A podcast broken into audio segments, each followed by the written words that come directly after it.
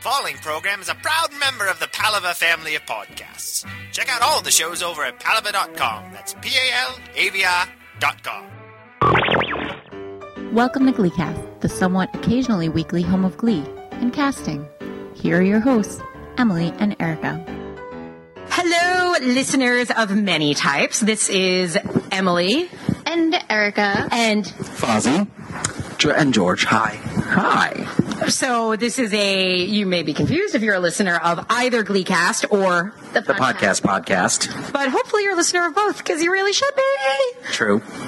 So what we're here today to do is to do another commentary for another movie, and that film is Oh God, I feel like we need a bigger build up before we announce. Well, it is- I mean, it's going to say it on the probably title of this track, but it still. will, but uh, like so. Let's say uh, when? wh- How old were you the first time you saw this movie, Erica? Uh, I was in college. Oh wow! Thanks to Miss Emily. And how, Emily, wh- how old were you? You know, I saw it as a kid. Um, I became enthralled by it later in life. I was- I, I mean, I'll go into that later. I was probably about eight. George, how about you? Uh, I was really young. It must have. I must have been about nine because my mother was obsessed with showing me fucked up movies. like, um, you know, it was The Exorcist, Rosemary's Baby, and Mommy Dearest. Those were three of our favorite movies. Was it her way of saying, no matter what, I'm still a better mother than her? At least I'm not that bad. I feel. I feel like it was more of her way of saying, you know, this is as messed up as it gets, and it's really not that messed up. fair enough, fair enough. So Yeah, and that it won't traumatize you, and uh, you know, you're old enough to make your own decisions. So. So if you haven't guessed yet, the film that we're watching today is the quintessential bad mama movie,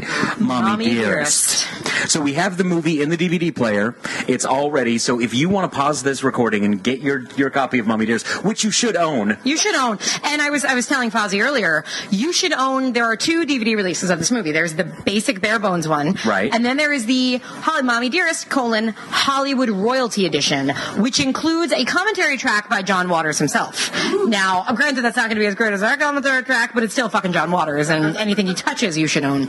And it also has a lot of other special features on it, so I highly recommend it. now the copy that we have is the bare bones edition, but The it's still copy the that same. Fozzie movie. has, I own the Hollywood Royalty. Edition. Right. The copy that we're watching today is the bare bones, but it's still the same movie. So grab whatever copy you have, put it in your disc player, and push put this on pause, and then play us again in just a moment, starting starting now. Bring me the axe.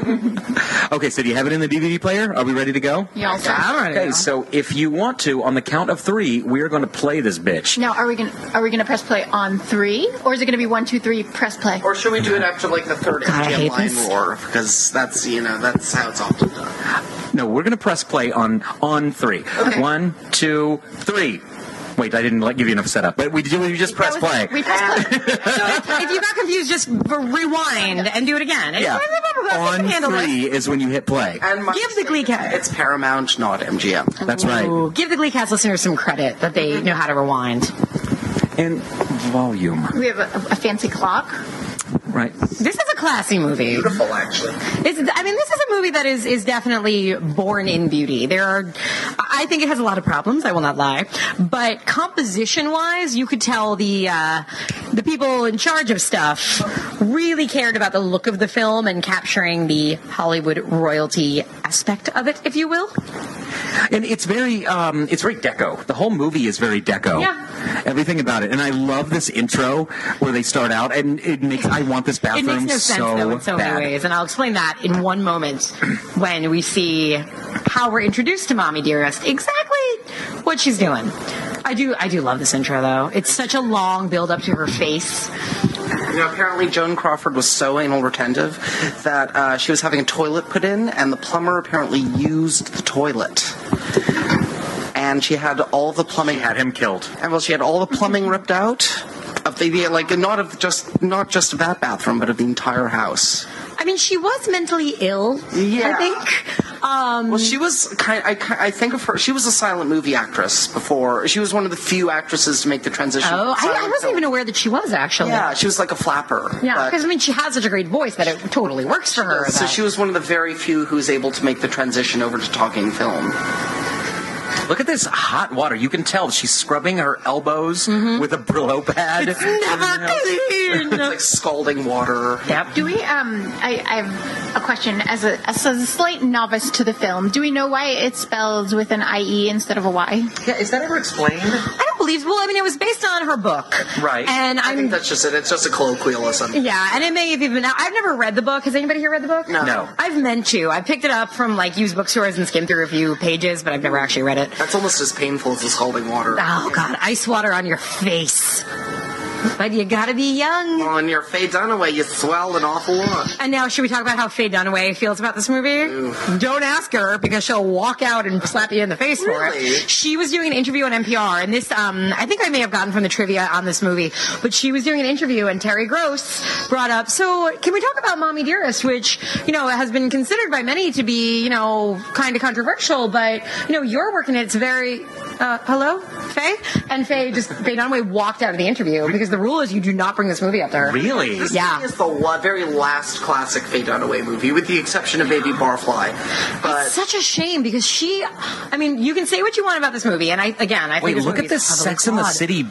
closet. This is No, not amazing. just- I know. uh, The, the, the shoes are behind glass. Oh. She has that over Carrie Miss Carrie. I mean, she I, she is far better dressed than Carrie Bradshaw ever was. far richer than Carrie. Well, yeah. Well, you know, because Carrie Bradshaw is a writer in the city who writes one thing a week and gets paid enough to buy Gucci, whatever. In case you're listening, fuck you, Carrie Bradshaw. Exactly. I don't like where this is going. We're going to a very dark place. Why do we always end up fucking Sex in the City when I'm talking to I know. Jason? I don't know. Well, you know, uh, th- this movie is. We had somebody. We watched this recently with another, another friend of ours, and they were a little put off by it because it is really just vignettes. It It'll is. start. You know, it'll take pl- a scene will happen, and that's just one year. And then shop next to five years later, maybe?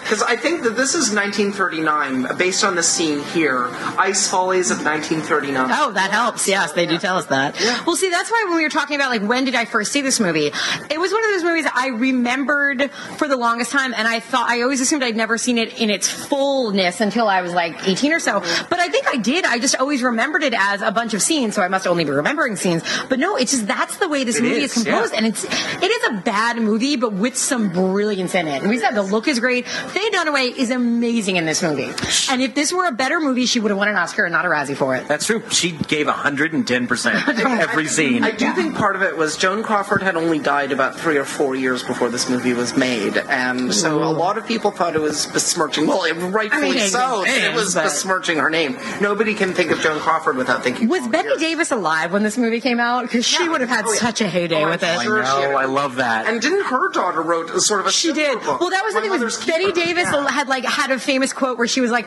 "Well, you know, as much as I hated Joan Crawford, I think it's terrible that her daughter would do that to her." and then like years later, Betty Davis's daughter did it too. and then they both dick their kids over in their will. Probably. I mean, we know they Joan were both Crawford such did. Betty cunts. Davis did. I actually think there was a Saturday Night Live skit where um, it was all about Betty Davis's video will, and it was like you know they fast forwarded it, and she was just like, so then I had to buy a new hat. Ah. Here we go. Uh-huh. She's ready for her close up.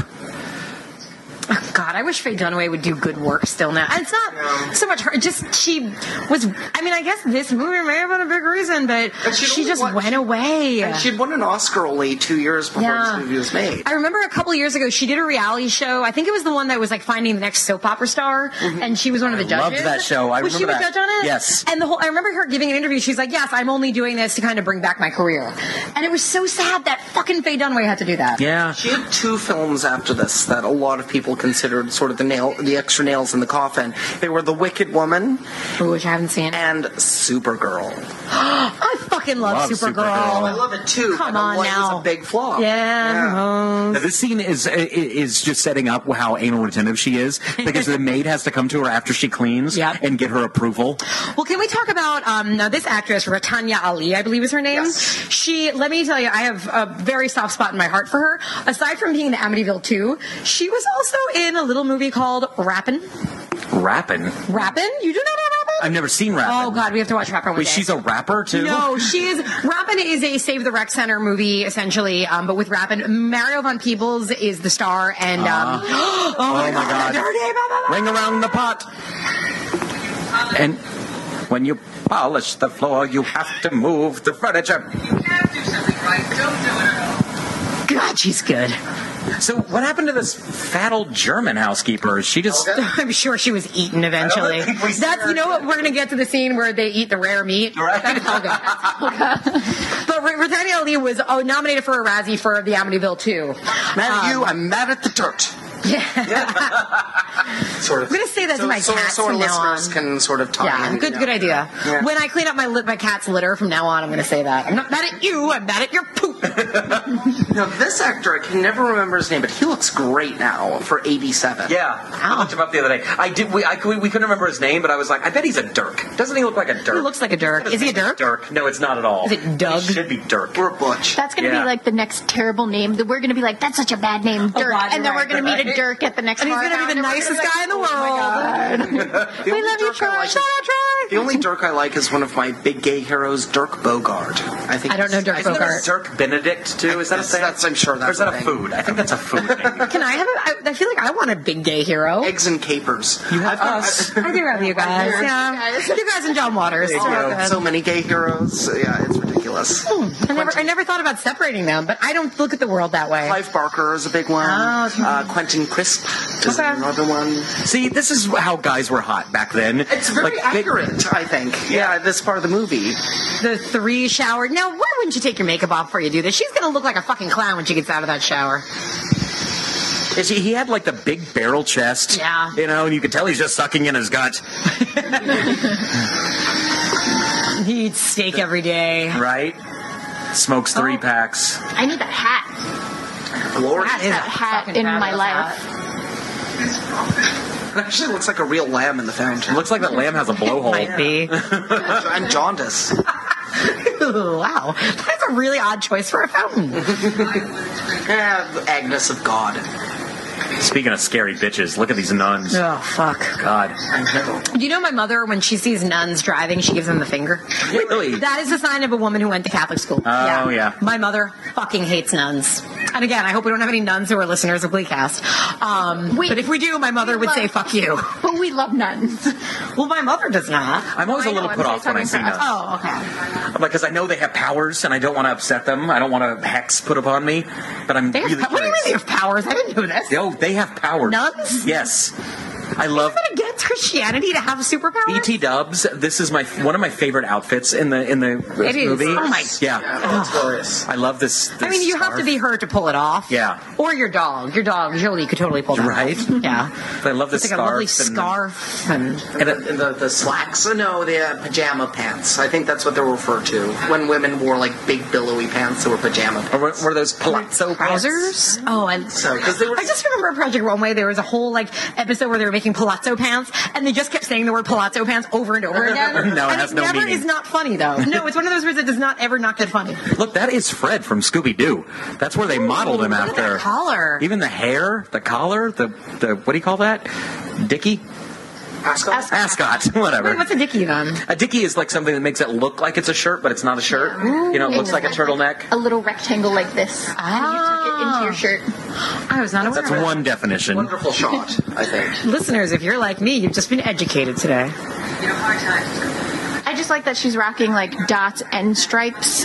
And she in the can rock same it. shirt. And solids. And it's working. Yes. and color and black and white. And it's not strobing on the TV either. It's Fuck kind of you, magic. Faye Dunaway. You're amazing.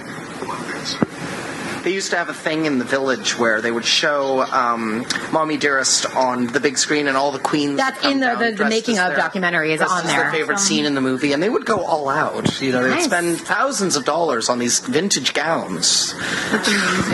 You know, one thing, uh, one little aspect of uh, detail that I like is that they really yellowed her teeth in this movie. They did. because she did all black and white films, so she could have had like yellow teeth. Like today, everybody's enough. like bleached and Nope, laser she did bleached. Trog. Trog is in color. oh, well, eventually, I don't recommend Yeah. Trog. I was really disappointed by Trog. I thought it would be really campy and fun because it's Joan Crawford educating an ape man.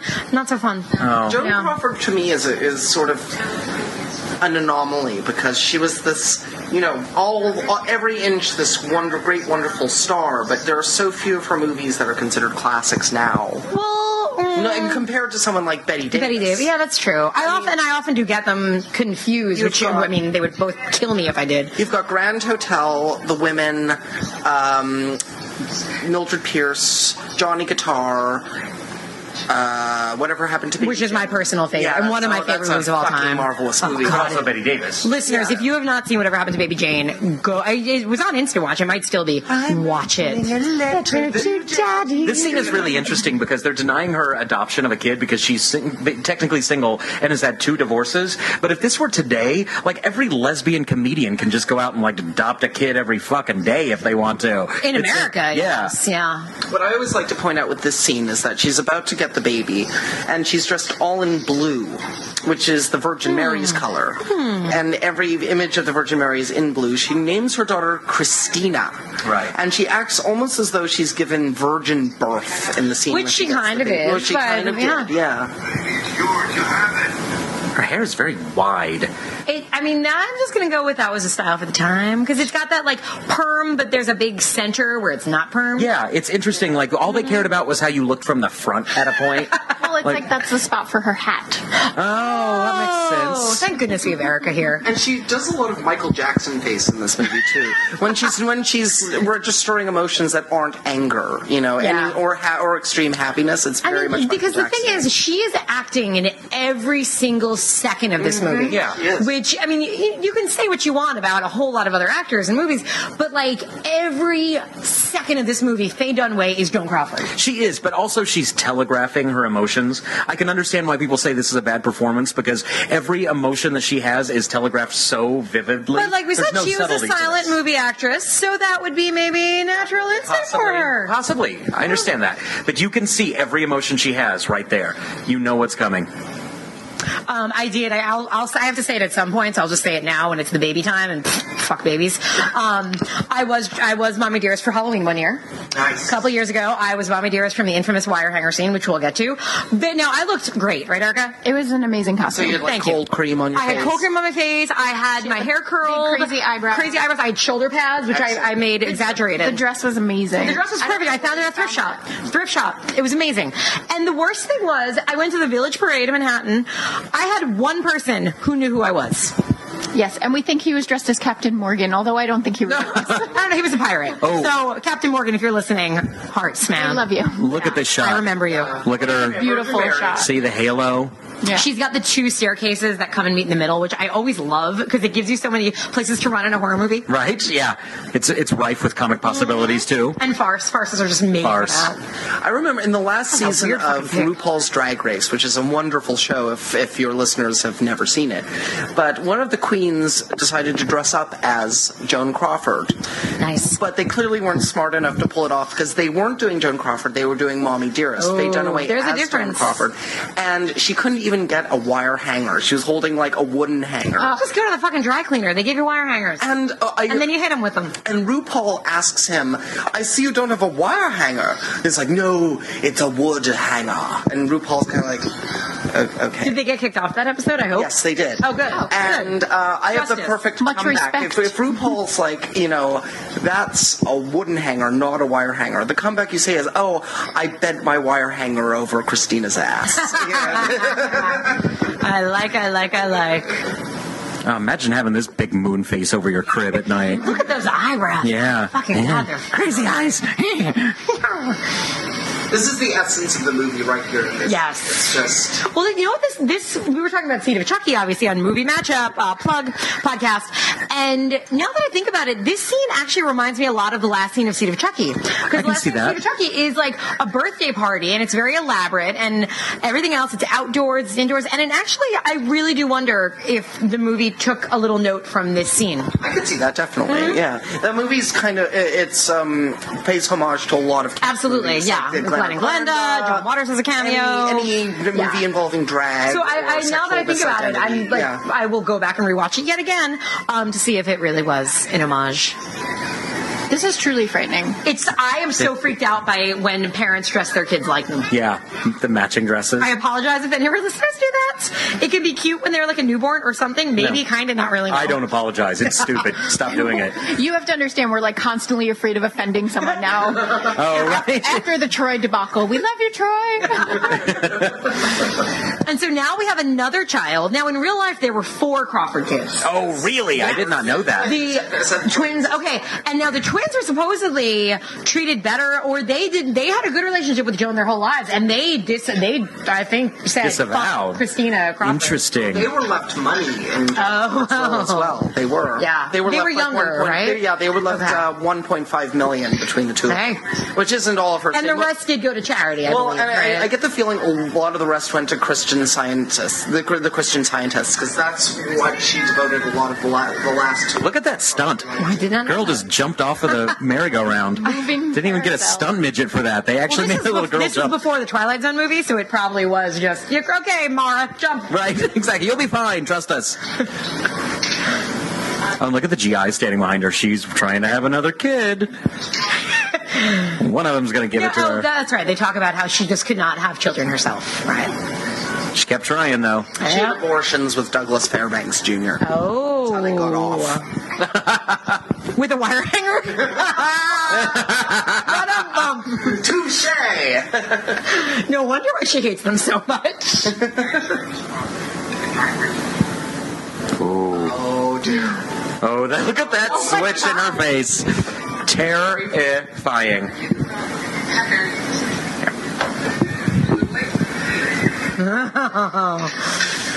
this is a woman you do not fucking piss off. I gotta, I gotta admit, my butthole just tensed up a little bit. She's terrifying. And it's like, I want this hat too, completely. it's so weird that this is what Hollywood was like. I mean, I guess it's still this way to a, a degree, but really, the studio owned you back in the day. They did. Well, there, there were contract players, and you know, you, they, they could not give you a movie. They wouldn't give you a movie for two years, but you were still collecting money that you couldn't do a movie with any other. And company. your image was a huge thing. Yeah. And I mean, yeah. Send photographers to your kid's birthday, And and, I that mean, was- now you do, you don't you get that a little bit with especially younger. I remember when to go back to uh, High School Musical, Vanessa Hudgens, the whole leaked photographs, and they say it was Right. probably her trying to really get out of High School Musical. And no, You see that all the time too, like Oh, yeah. a, a kid star trying to get, say, "No, I'm a sexual being. I, I actually." And I mean, now they're allowed to generally do other things, and it's you know it will piss off network bosses or you know whoever you're uh, is in charge of you. But But there used to be this sort of holy. There were there, they were genuinely royalty back Yeah. then. They met, they could do anything. They could get away with anything, and they did. You know, it's it's it's. But then you know when it Mm-hmm. because you had ended- such a smaller pool as well, and I mean, you didn't you know it wasn't everybody could be a star. It was no, these are your stars. But then, for, for you know, they would get older. They would, you know, they would, you know, lose some of their luster, and it destroyed them. they would become box office poison. I know. You know, this scene is actually it, it can be looked at both ways because this is she's teaching her daughter a fairly good lesson. Right, she's she says, you know, you're have a gotten very- all these gifts. You're a very rich little girl. Give them to charity. Right. Give you stuff year round. Yeah. Yeah. So you can see this both ways. There's I mean, Dirk again. I, I don't think she's necessarily portrayed in this movie as a complete monster. Um, and I really do wish one way this movie would have actually not been the sort of catastrophe it is, is if they'd really given us these moments where Joan Crawford is actually like doing charity. And you get the sense early on that no, she wants to do good and wants her kids to be good. And Here's a question: well, Might it have been a better movie if they had eliminated either Mara Hobel or Diana Scarwood from the proceedings? If they had just stuck to a specific point in Joan Crawford? I think if they'd stuck to her as a child, because I mean, this is these are the parts everybody remembers. Nobody, and granted, part of it is they're campier, but like this is the development. This is the mothering aspect. The other, we'll get there when we get to Diana Scarwood, I guess. But it's an entirely different movie. Mm-hmm. and it's a huge issue, yeah. And I mean, we were talking about this how this movie is just scene and scene and scene, and now it's an older scene and scene and Mm-hmm. scene, and the disconnect is definitely a big factor in that, I'd say. Because you never understand why she would still even talk to her mother at a certain point once she's an adult, Right. You know, yeah, and it's such a strained relationship. Those scenes are really well done. The strain between them and the awkwardness Mm-hmm. is really captured. this is one of my favorite scenes. Yeah. We're in the pool. Where Joan is apparently a very good swimmer and diver. He's on safari by the pool, it looks like. He- with a neckerchief, no less. Him and his neckerchiefs. this poor little chubby girl. She's not so Savannah. chubby. She's just a little girl. She's just a little girl, yeah. I mean, she grew up to be chubby, I think, but you know. But she uh, she's just exhausted. I, Oh, I feel like this scene captures that, like how hard it was to be Joan Crawford's daughter. Yeah. You just always have to be on top of your game. Did Joan Crawford ever write a biography? She didn't, did she? No, I don't would think love to so. read one. I, I think she was too crazy by the end of her life. That's possible. And, uh, yeah. After her experience doing Trog, I, I don't know what else we could have gotten out of her. Oh, Too rich too, because of Pepsi. You know her connections with yeah. Pepsi. So I love that she just always drew her eyebrows on, so so she always looks surprised. No matter what's going on, she's shocked. you know, in a, in a, in a, in a, in a sense, her idea of you know the the fact that she turned to Christian Science later in life sort of makes sense because of her hatred of germs, and you sort of. I, I get the idea that she thought germ, equated germs with age, with poverty, with disease. Now, where? Now, I didn't know anything about her becoming a Christian scientist. Yeah, she, she um, in about 1970, and she died seven years later. But she was very dedicated to it. You know, she, But it was actually it caused her death because she refused medical treatment, right? very true. Yeah, she died of um, pneumonia or so- or something. Interesting. I love this hair, by the way, too. Now, bangs are a hard thing to pull off. She's ro- she's rocking it though. I mean, well, This, this hairstyle has a name. I feel like it's called the. the Joni. It looks like Annette Funicello to me. It reminds Oh, me of Annette. I just picture peanut butter when I see her hair, and that's the only thing I can think reason I can think of. Unless Peter Wait, Pan I had don't that haircut. understand the peanut butter connection. Oh, Annette Funicello did peanut butter commercials in the 80s and 90s. okay, okay. She was the spokesperson for Skippy, I think, or Jif. Let's just call it the Dita. The Dita. It is kind of Dita Von Tess. Ah, Yeah, I can see that. Now, was her hair? Was her? Were her teeth yellowed for this movie, or is that actually Faye Dunaway's teeth? I don't know if Faye Dunaway smokes. Uh, that's the that's the that's the only thing. I don't know if she smoked. she has that like sultry voice. I kind of feel like she does. Yeah. I feel it would be a, an ingenious detail if they made it that way because I there are so few um, classic Joan Crawford movies that are in Technicolor, so it Mm. wouldn't have mattered. Even one of her latest uh, later um, classic movies, whatever happened to Baby Jane, was in black and It was white. in black and white, and wonderfully so. And God, she I love looked that pretty movie. good in that movie, you know. Well, I mean, she looks. She's the normal looking one And well, I mean, compared to compared to Betty Crazy Face Davis. yeah. You know, she was originally supposed to be in um, Hush Hush Sweet Charlotte as well. Right. But they hated e- each other Yeah. too much at that point, so it was recast with Olivia. Well, I mean, the Havilland. stories about whatever happened to Baby Jane are one of my Yeah, favorite things about I it. know. How, ba- how Baby Jane, how um, Joan Crawford would weight her wheelchair with like Mm-hmm. pennies and pounds so that it'd be really hard for Betty Davis to move her. I love it. I love it. Yeah, and uh, Joan Cro- uh, Betty Davis had a um, Coca-Cola machine Yeah, installed yeah, yeah, yeah. specifically on set because because of because Joan, Crawford had her was the Pepsi, connection, Pepsi and bitch, yeah. how um, was it Betty Davis? Oh no, it was yeah. Betty Davis hated Joan Crawford so much that she refused to imitate her voice for the scene where, where Betty Davis's character Jane calls the bank to say that she's going to change her bank account. She was she just either did it so poorly or just refused to do it, so that they had to have Joan Crawford do it because Betty's like, I'm not fucking imitating that bitch. And how Betty Davis had Joan Crawford's family murdered during this production. no, she always gets the last word. That Betty. I mean, that's that's or does she? Does she? does she? Does she? Dun dun dun. That is why Betty Davis got the Oscar nomination over Joan Crawford. Betty Davis has won three Oscars, and Joan won Crawford only- two or one. See, I've always see, and again here, I don't see anything wrong with this, like because she won, she legitimately won. I've always said that that's the one thing keeping I'm me from bigger having kids. And I'm faster. See, that's the one thing that keeps me from having kids. I'm like, I do not want to let some little wiener win a board game, Well, that's why I play Candyland, where it's totally up to chance. but there's going to come a point where I'm going to have to let them win, right? Thinking about the scene though, but Betty Betty Davis, I mean, uh, Joan Crawford is wrong in this scene. You know, life is life isn't fair, but sports should be. You know, you- She you know, gave her a it's handicap, not- it's though. not- Now I'm kind of leaning with Jason here because she does say, like, true. you get a head start. she does give her a head start, but no, a grown woman against a, like a seven. She must be about six or seven by this point. Mm-hmm. For eight years, by the way. we get spanking. God, she even looks good, though, here. Like, when she's just lounging by the pool in her bathrobe and bathing cap. I know. Looks great. She had that crystal ashtray and her phone, her elegant Yeah. phone, but next to her. I'm sure she was a very strong woman too, because she had been a dancer and Which one, Joan Crawford? or, Crawford, yeah.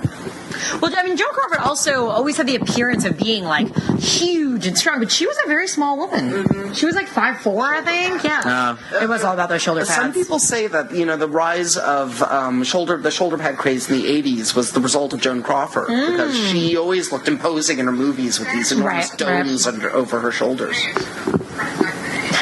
I remember when I used to buy clothes with shoulder pads in the late '80s. Did you know? I did, like fashion bug. Fashion bug. My mom would Fashion go to bug. Fashion bug, and she'd be like, "Okay, well, you know, you need to get a nice dress for the or a nice shirt for you know school pictures day," and it would always have shoulder pads on it. My very first credit card as a kid was at Fashion Bug. My mom signed me up for one, and which was pointless because it's all women's clothes. Yeah. So she would just buy stuff, and then she's like, "Oh, Cute it's it." accessories. Yeah. Is Fashion bug's still in business. Um, I think there's one close to here actually. Oh, good. That makes me happy Yeah. for whatever reason. I can finally use that credit card. Might have expired 14 years ago. You, might- I hope you didn't like buy like a stick of gum with it. You actually owe like thirty thousand dollars in debt on That's there. why I keep moving. Mm-hmm. Oh, little Christopher is You're a cute adorable. little blonde baby. Look at those pit stains, my God. No. No, I work out and I, I I ran in the heat and I've worked out in my run. I have never had those kind of pit stains. Am I doing something wrong? Uh, I sometimes just get those sitting here watching TV, and I notice it's always my right pit. Like my left will be bone dry, but my right will just be. I could grow corn under my right. Wow, I don't know how that happens. that's bizarre. I mean, I have problems where like I get stuff stuck in my right tooth, but not my left tooth. Yeah. Um, No, I have- I've never I have had that kind one of sweaty issue. pit. Oh, Mr. Mayor's office. Of Oscar Golden Mayer. apparently there's a deleted scene where they show how they hired uh, this her assistant Rotanya Ali. I don't know her character's name, and it's like Joan Crawford driving by like the Joan Crawford fan club, and like all the women are like Joan Crawford, Joan Crawford, and like Joan Crawford like rolls down the limousine window and like points to her to like get in the car. So that's actually how the character came That's- to be. Is that she hires one of the fans to be her personal assistant. which That's makes perfect really sense. interesting because Yeah. they don't really explain why this woman is such a She's sycophant. like her sycophant. devoted, like uh, to her dying Yeah. day. Yeah. she really It's creepy, dedica- really. dedicates her entire life to someone else. Right. Someone else and someone else's children. Yeah. And, And- someone else who's kind of an awful person. And she's also an enabler. She lets a lot of these things Yep. happen. Like I mean, you you, Camel toe. you know that she is able to hear the um, wire hanger scene. You know, Carol Ann is Right. like sitting in a room and able to hear the entire every single thing, but she does nothing. And this scene too. this is a brilliant scene. It's a terrifying scene. Just a daughter imitating her mother, which all kids Yeah. have done. Kids doing playtime. That's all. Except your mother's They want not to be Joan grown ups. Crawford. See, a lot of this This comes is- from. the composition of this is really Yeah. like there are moments that are really well directed and well set up, but the movie's just a mess otherwise. Well, that- with that three-fold mirror, Mm-hmm. you didn't know where Joan Crawford was exactly. You knew that she was creeping up on her, but you don't know how close she is. And then when she comes into frame, it's like, ah. Mm-hmm. And even now, you're seeing it from three angles. In one in one mirror, you just have Christina. Yeah. And it's actually a really interesting look for a scene, and I imagine a nightmare to shoot because you have to really, I don't know. I guess you, You got- can't got mirrors, digitally, right? you can't digitally wipe out the cameras like you Right, did in right. Black Swan. Yes. Yeah. Oh, job Oh, mirrors. mirrors. Oh. I'm, we're all like Scared. terrified. We're too scared to talk. Maybe it'll placate her this time. Yeah. Do you do that when you watch movies? Like you're always like, maybe this time. Well, I, well, like I said with Final Destination Five, at the Yeah. end of it, I just want to kind of stop. Like when they've like survived it, I'm like, okay, it's a happy ending. And I always think that anytime I watch those movies. I'll do that with some movie quotas where I'm like, it was just a dream. It was just a dream. Yeah, If I stayed after the credits, I would have seen the character waking up. I actually do it with every time I rewatch Sex and the City. I'm always like, she's not going to cheat on Aiden this time. Everything's going to be fine. She's Oh. going to stay with Aiden. It'll Yeah. be perfect. Or, or William Shakespeare's Romeo and Juliet. You know, That's right. Maybe Claire Maybe Danes will she wake wakes up up in time. will wake up, you know, two seconds sooner, so Leonardo DiCaprio won't kill himself. That is by far one of the best decisions of that movie is having her wake up in time to I see him. know. It makes such a difference, and I love it. This is the first big freak out scene. no, I have such a fat face. It'll show. This is a very unflattering for my facial shape. like this girl has to cry so much in this movie. And she does good She- too. yeah, like, I think does this it is really a very well. good little- oh God, wh- who was I listening to? Well, that's a recently? I was continuity error, though. Trashing her, yeah. Bad one. No. I love the hair just flying around. Oh. I love how many scenes just continue with both of them looking and screaming in tears. Me- Meanwhile, Carol Ann is like, she was the fast machine. She could Yeah, she's like, Oh, you down- never throw scissors. Never. But now we're at is this Oscar night now? No, I don't think Oscar night yet. Oh, you're right. You're right because she's actually here. Yeah. Yeah. Oh, Oh, right. she looks great there. Now today that would kind of be a Mother of the Bride type dress. Yeah, Look how definitely. Great, she pulls that off. She's- See, she's a dutiful star, signing autographs, Yeah. waving to fans. Well, they do make it seem like she was actually very good to her fans. Yeah, she Which I think Oh, was she something was. yeah, she was known for. and she knew how to work her fans too. Mm-hmm. Well, clearly, and to have them work for her. Right, true. Oh, look at that sad woman in the babushka that was over on the left. Uh, that poor immigrant, like just Um, please, please. Right, she really Um, she's there it's for money. called a turban. No, that was a That was a babushka. babushka. Oh, really? Yeah, It was like a kerchief over her head. Yeah. yeah.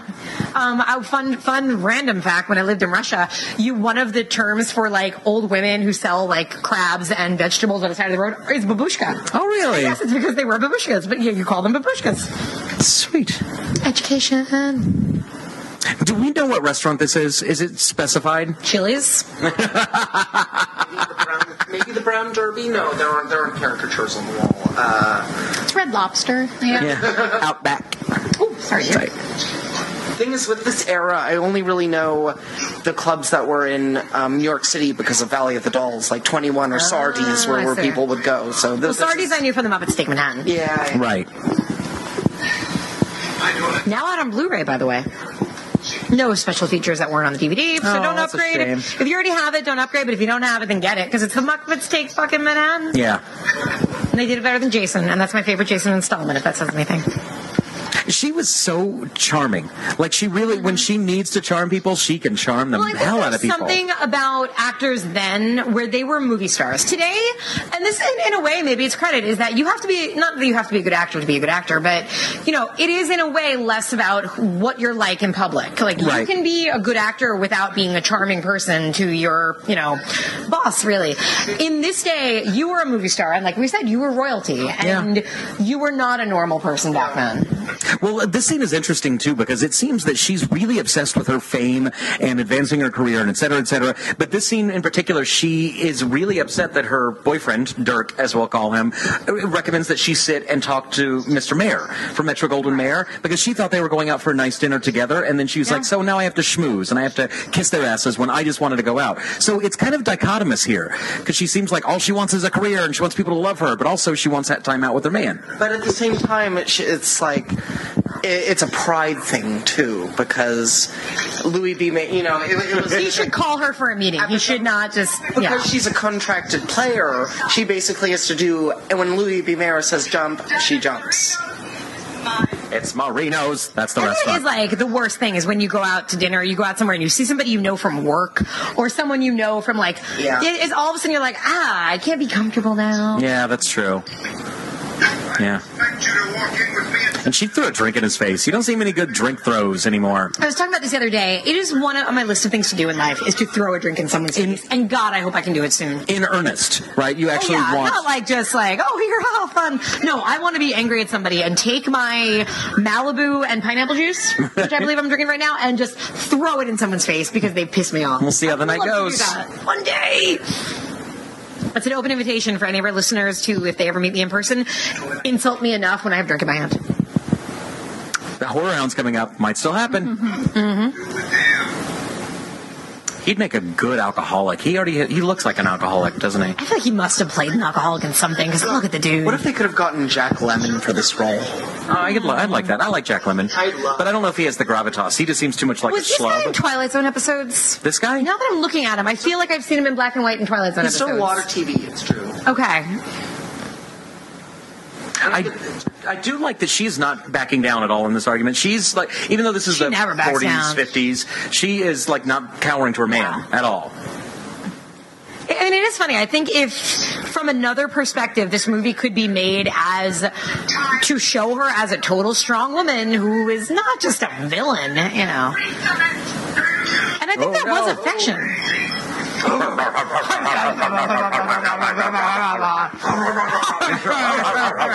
It's still going.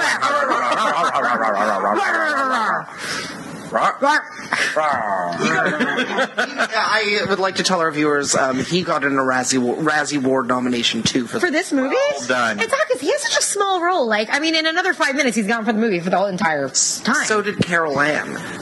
Yeah, They just wanted. They just had a boner for this movie. did. yeah, and I mean, this is in a way was this the reason the Razzies were born? It was the very To an first. extent. This and that movie um, with uh, Laurence Olivier and Neil Diamond. Uh, what is that movie? I, don't what know, the but it gayest movie ever? Jazz singer. No. It is our next commentary Yeah, following right. the one that follows this one.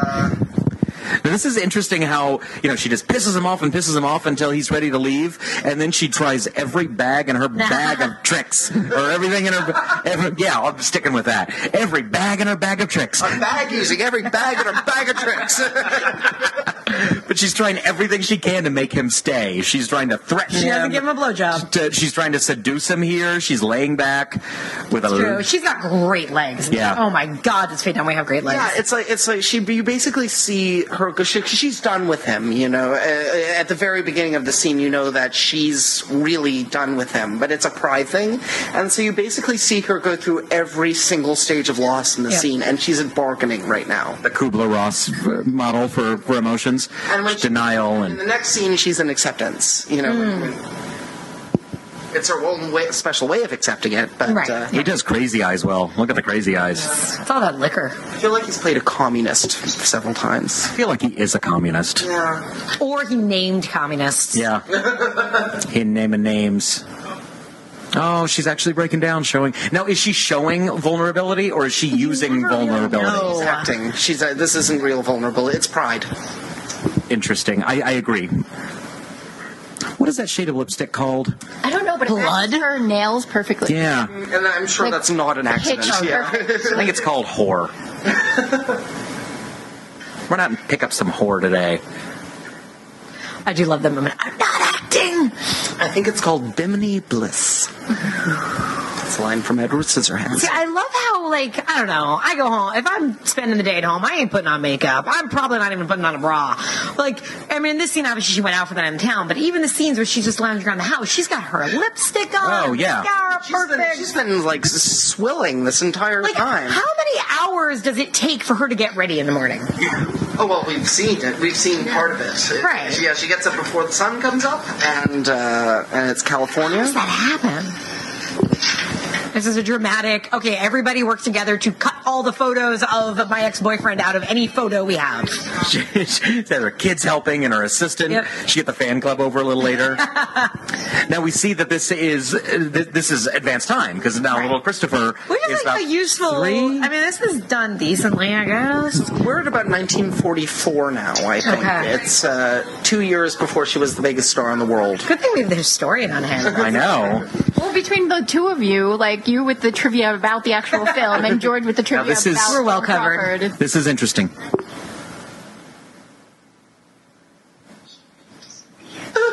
Yeah, She can make you disappear.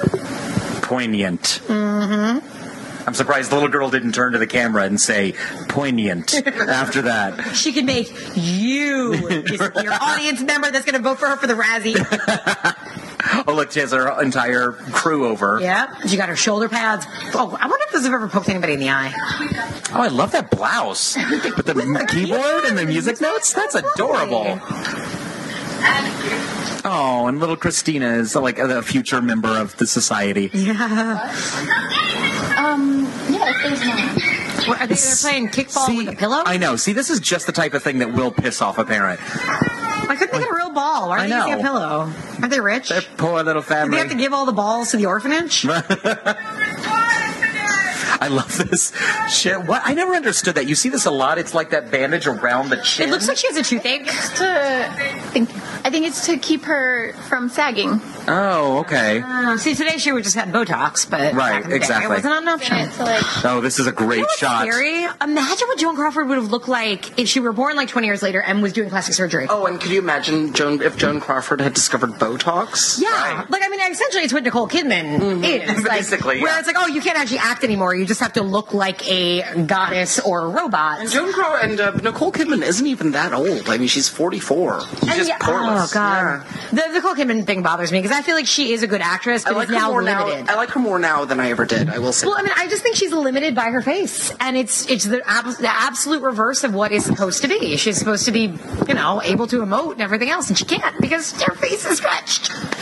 I did say I did like Rabbit Hole. I really did I enjoy haven't that seen movie it. I though. want to because I mean I love that director and I love um, I love Nicole Kidman when she's in the right role. I felt like she toned down the surgery for maybe Okay. specifically for that role, like the It took, Botox. like missed her week. Yeah. Yeah. she emoted very well, so I, I recommend it. Okay.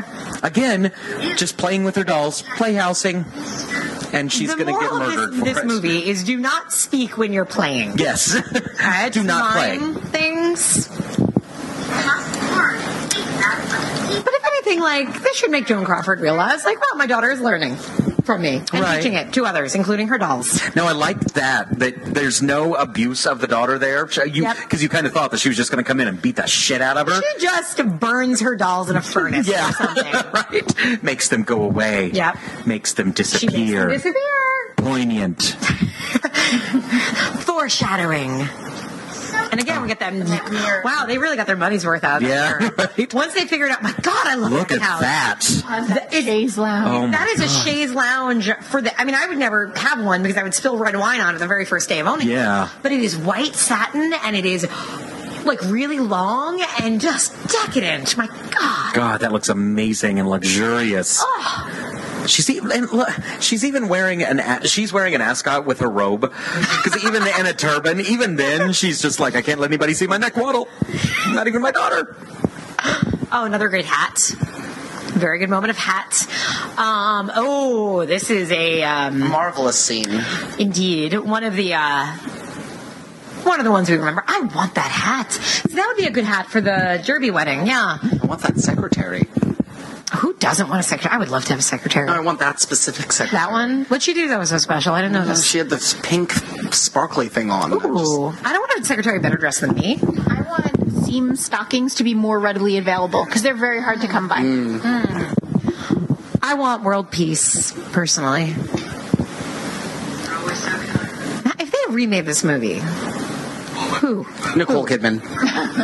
Well, yeah, actually, all right. That was that was an easy question. You're right. That is a hair haircut. That is a, a hat hairstyle. You're right. And sort of a weird photograph in the background. I mean, w- It's a giant blown up like group shot of. Well, it's all the it's all the contracted players. Ah, very good. Did you say something about like the new kids coming out? yeah. So then, like when somebody leaves contract, do they just like color in somebody else's face? she makes them disappear. no, it's like the witches. You've seen the witches, right? Of course. Directed by the guy who did Walkabout. You're talking Yes, about this. Nick Rowe. Um, that really creepy scene about how the portraits, like one of the things, the one of the ways the witches like kill kids is they put them in pictures, and it's like the family sees the picture and all of a sudden the daughter is in there, and like every year the daughter gets older and she moves, and it's so creepy. I recommend the witches. Scared the shit out of It is a great scary movie for A kids. wonderful movie and one of the, the great Angelica Houston performances. Oh my I god, thought. she's, fabulous in that movie. I feel like at this point I need to watch it again, but it scared me so much as a child that I still have not watched it again. It's it's a scary. It's one of those movies that's like a great horror movie for kids, but it is genuinely scary for kids and adults. I think there's some Yeah. freaky stuff Yeah. going on in there. And it packs an emotional wall to the actress who plays the grandmother, Mai Zetterlund. Oh, it's wonderful. She was um, in the 40s, 50s, and 60s. 60s. She was a, a very important uh, feminist director. Actually. I did not know that. Yeah, one of the first, uh, the, maybe the first female director to premiere Cannes at the Wow. Cannes Film Festival, and Right. that that comes through with her performance. I think she's Like, wonderful. yeah, and she she's is wonderful. warm. Love and, her wow. accent too. Yeah. Yeah, It's a Lipschitz. yeah. We- She's perfect English. Yeah. There's a restaurant up upstate when we go to visit his parents, and it's called the Nibble Nook, but we always pronounce sounds it, dirty. oh, my little Nibble Nook. N i b b e l n u umlaut k. the Nibble Nook. Oh, that's how you pronounce it. Not how it- I'm like, if that's if it's spelled that way, then fuck that place. No, it's actually the Nibble Nook. That- that's the one that has the cheese grater alligator on top of their Christmas tree year round. Oh, that's adorable. Now, in this scene, we should we should uh, specify that she's getting let go of her contract Which, uh, because I she's mean, aging. Yeah, and, and she still Mr. looks great. and Mr. Mayer is being a total dick about Yeah.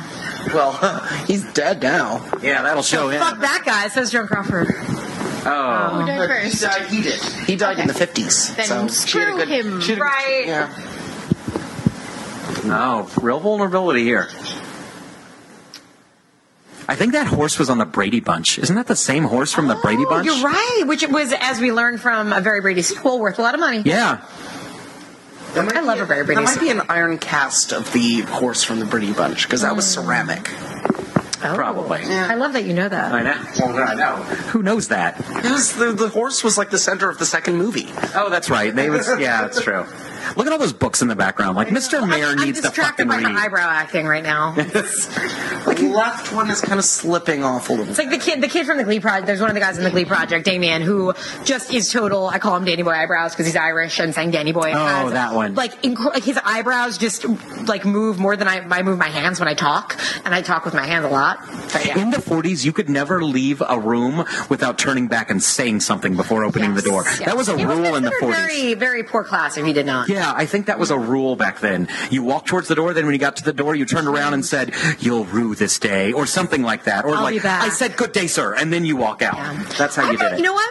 I'm gonna do that from now on. yeah, me too. doing I think it. I am. Yeah. Just say something. I will send a bouquet of bouquet of rue to your office. Yeah, something complete uh, non sequitur, just to leave them Or guessing. just, do not forget to set your DVR tonight. Yeah. Something. Yeah. I'm gonna. Daylight savings time. Put your clocks an hour ahead. Who- I will, who- I will who- serve you spaghetti with rue sauce. We are out of a very key scene in the film.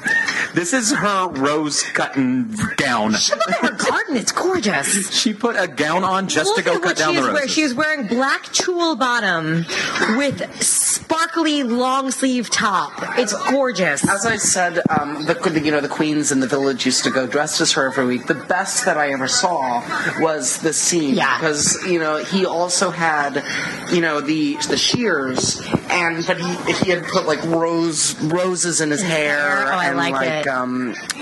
Thank that's that's all I need. Okay. I love it. I love that the, the, the house sitter, assistant, slave wakes the kids up. Yeah, I to know. do this. Your mother is angry and holding giant garden shears that are very pointy and could kill you. Wake up and go see your mother. Come along, children. I think part of part of Carol Ann is sort of hoping that once she sees her children, she'll regain some sense of sanity. But no, And after, you know, 20 years of it not working, Yeah.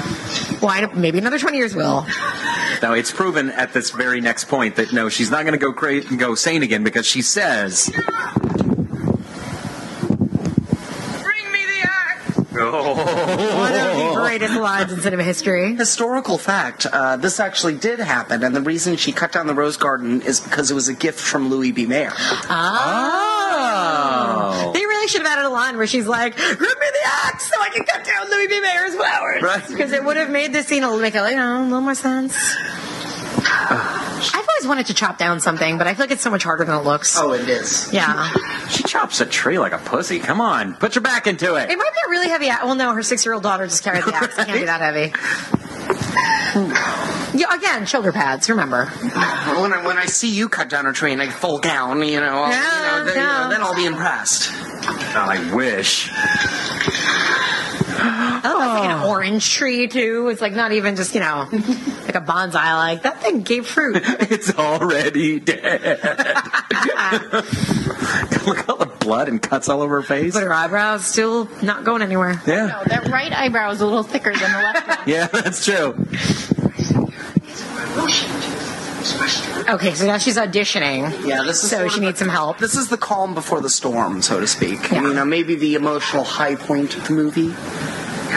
The next couple of scenes. Now this feels like a very Project Runway outfit she's wearing. Don't you feel like somebody at Project Runway probably made that like dress, house dress thing, dress coat? This Yeah, is some obviously lining this is that's spotted. This is obviously Mildred Pierce that she's rehearsing for as well. Okay. These are lines directly from I've Mildred never Pierce. seen Mildred Pierce. I haven't Thank you. either. Yeah. George saw the, the TV movie, the HBO TV movie. And I've seen both versions. uh, But, uh, now give us thoughts on both. Well, the original version is. I She just slapped Carol Ann. I'm sorry. I just love that. She's doing a Carol Ann scene. loved it, Yeah. too. You know that Right. The original Mir- Mildred Pierce, I can actually not recommend another movie h- more highly than that Wow. one. It is Yeah. a marvelous example of 1940s cinema Mm-hmm. because it's a drama, but it's a noir as well. Okay. It's very dark and very sort of seething. There's something threatening to bubble forth. The remake is more of a period piece. It's also brilliant, but it focuses more on the time at which it was filmed. Okay. Whereas the original is just, you know, it's the 1940s. It was done in the It was made 1940s, then, so, they it's don't less really of care. a Valentine to it. and it's it has a lot more acid in its blood. Ooh, okay. I'm inter- remake. you've convinced yeah. me. Carol Ann has really pretty eyes. I'm finally noticing that right She there. raps and rapping. In the last scene of rapping, everybody in the movie raps and they get a line, and she gets a line and she raps. Just saying, another reason to watch rapping. Badass. Uh-huh. So what? What is this Ooh, movie? look at 80s? a doll. Oh my god. The only one she could find. That was the only one girl that was allowed to keep, I guess. It is yeah! Look at that thing. Ugh. She's had to make it out of old bits of trash and coffee grounds. I think so. oh. Uh, Now this.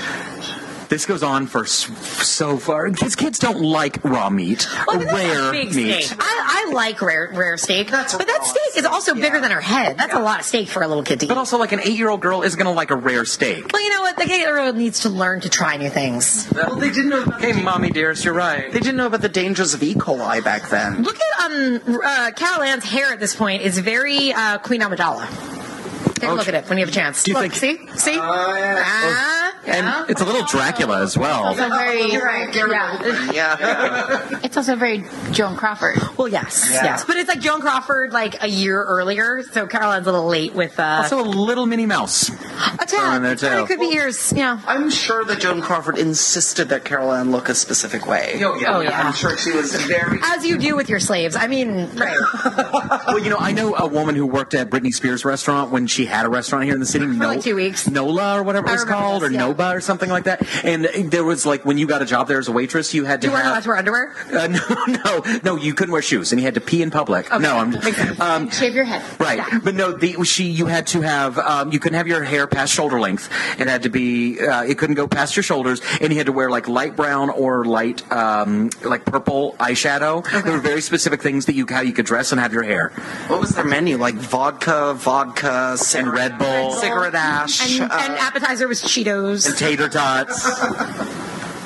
Now, she's still making Christina sit at the table until she finishes her food, and it is now, what, seven months later? This was never a problem in my household because we always ate. that, I've never had this be an issue in my house. that bow around her kind of looks like a diaper, like when- from the I, front. I, oh, wait, are, are you talking about Joan, not Joan. Christina? Like Christina, for- I thought was wearing an apron, but kind My of. parents were always willing to sort of um, uh, bargain with me when it came to this. It was it was. Were you one of those kids that wouldn't eat? No, no, I was I was a very good eater, but it was always like if there was something I refused to eat, my mother would always say, "Just take a little bite, and then you're done." Your mother wasn't a Yeah. psychotic. But and well, there My was sister good does that with psychology her too, kids. because when I would take the little bite, if it was something I would, had never tried before, I would always like like it. Yeah. and, I, It's a good rule to have, I think. It's like, well, you have to try it. and because you know I'm a, like a total you know mama's boy, homosexual only child. You know, I I wanted to please my mother. I wanted to please my mommy dearest. this, this is my putting the kids to bed gown. No, we didn't. oh my! And look at that guy. We didn't talk about the fact that Christopher is strapped into bed. Yeah, true. I forget what is that because he has n- night terrors. But night terrors don't make you you sleepwalk. No, well, sorry, no, please. Uh, what I think it is is kids have this thing about wanting to get into bed with their parents. They really do. I I slept I slept with my parents and I wanted to get into bed with my parents until I was like eight or something. Fair enough. I was I, was- I was kind of a late bloomer, so part of me thinks that that was it. And she had so many lovers that that wouldn't have worked. So Because later in the scene, in one of the quintessential scenes of this movie, the boy starts to get out of bed, and the little girl says, "No, strap yourself back in so you don't get in trouble." So it's just that he she straps him in to keep him there. Look at this gown. And Mm-hmm. You, you got know, to be a certain type of woman to pull off lame. every time they do something, they they show her being very gentle. Like when she was tucking the kids in, she just like put her hand on you know Tina's uh, Christina's hand while she was asleep, and picked up the plate and walked out. But then immediately they're going to negate it and make her a raging bitch again. that scene there at the bottom of the stairs, she's like, "Do I throw this away or do I shove it back in Christina's face?" It's a battle of wills. This whole movie is a Yeah. is a battle between these And two. I mean, that's such a big part is that Christina is a very strong little girl. And I mean, if this were me, I would have just given in a whole lot. I would never have held my ground that much. Right. Does Christina win? Is that do, do you think she wins? in the end Yeah. sh in this movie it makes it look like the, like she does because the very last line in this movie is like is I think like she always gets the last word and then Christina's saying no she doesn't Does she? because I'm gonna write a fucking book and then tell all novel tell all novel and movie out of it and so yeah in the end Christina won to an extent I mean her acting career didn't take off and Joan Crawford's name is forever besmirched. yeah so I mean yeah mission accomplished I really would like to know more about the other two kids Me too.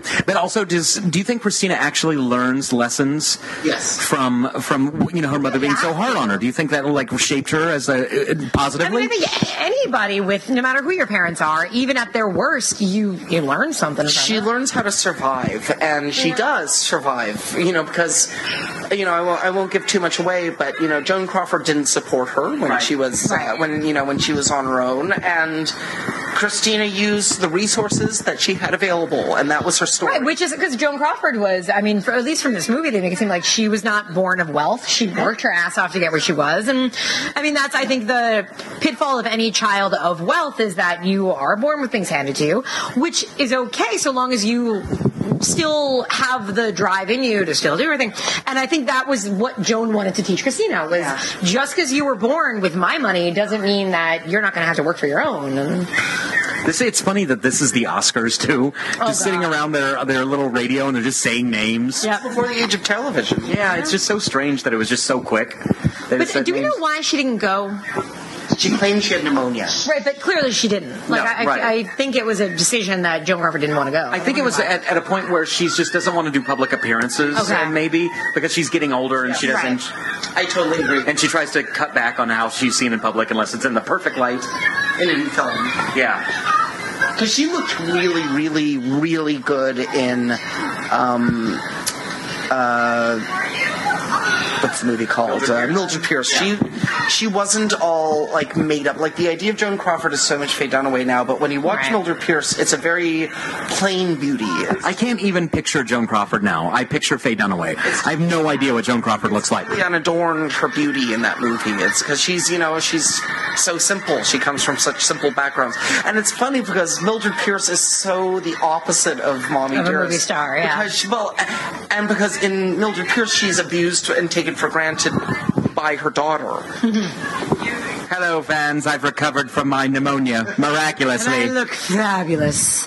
That, what is now? That's a bathrobe. nightgown? What is this? It's a nightgown, or what is the chiffon over the bathrobe? I think you just put chiffon on anything to Does that spice it work? up. Should I start doing that? Will I look like right now? I'm in like a t-shirt and shorts. If I put chiffon on me, am I fancy? Yeah, you could go to yeah. You can go from the boardroom to All right, the we're going bedroom. to Joanne's fabric store after this.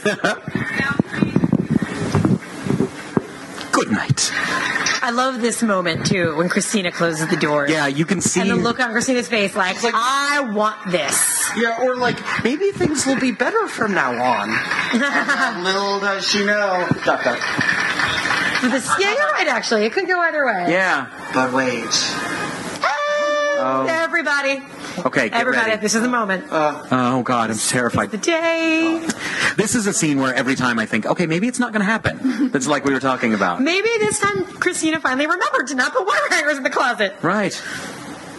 Maybe the bathroom floor is clean. I get the feeling from the scene that things have been okay for a couple of months since she won the Oscar. It's a nice thought, but why the fuck doesn't the movie let us think that? It bothers me that the movie, like, like we said, the way this movie just one scene, next scene, next scene, next scene. Like, I have n- this could be the next night for all I know. it's- Yeah, it could be the same night. could be the same night. It's so episodic that I get the feeling that this is maybe just three months later after since she won the Oscar, and maybe things have been good between the two of them, and that's why it's so doubly terrifying for Christina because she fell into Yeah. she got care, a little careless, so she did use a wire hanger. She knows the wire hanger is there, and she knows how her mother feels. Maybe that's how this scene, this movie didn't understand the art of the montage. True. Because they could have used a montage very tellingly in many places to advance time and show if things were good or bad. and hire like a, a couple of blonde actresses to do Christina at different p- points of her life. Now, what do you think she's doing here?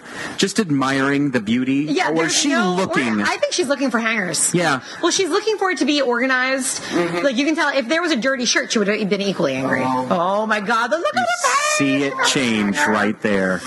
Look at her eyes. Her eyes start to sparkle evil. She and does look a little bit like Voldemort right now. Yeah. Yeah, especially with the no nose thing. Voldemort crossed with Michael Jackson. Yeah. Oh, God. Neither of them have a nose. In drag. Michael Jackson face. yeah, that was definitely. Oh, and that's a cute little frilly dress. Look at those cute little hats. And the thing is, the, I just noticed this. The dress still has its receipt on it. It's a brand new dress, It's and from that's a drag how it's queen. came. Oh, really? Or Mila Baby. I don't know. I feel it came that way.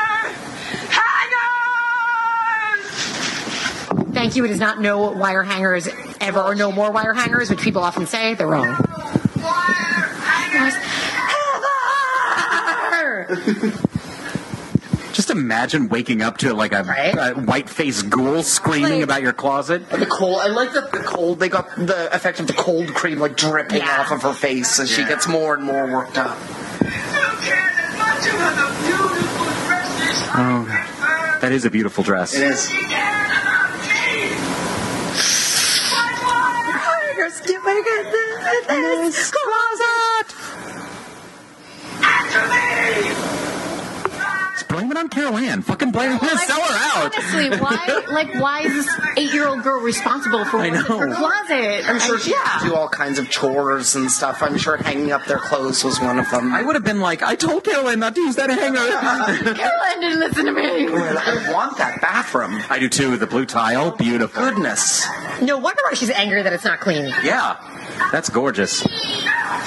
It's a shame they don't get a closet. They just have like a They have, like, walkthrough. giant- that was actually the way my, my freshman year of college was kind of like this was the setup. You walk through the know, closet to the Yeah, bathroom? it was you walk through. Yeah, absolutely. Weird. Yeah, and you had like four racks. There were four people in there and everything else. Oh God, that's the straw that broke the camel's back. Another hanger. Maybe one would have been okay. Uh, no, no, No, because the bathroom floor still isn't clean. It's a great shot right here coming up.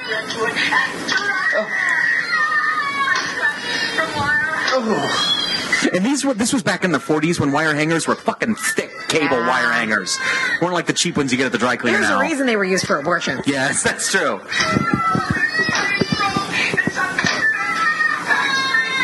I love that line right there too, which is just so like. Which one? What is it? the actual line? I'm not sure, but it goes into like some backstreet town, some two-bit hussy in a backstreet town. Like, Oh. You're like, what the fuck is she saying right now? Yeah, she doesn't even know. Look, this is another great leg shot coming up God. though. Oh yes. Yeah. Uh, great leg.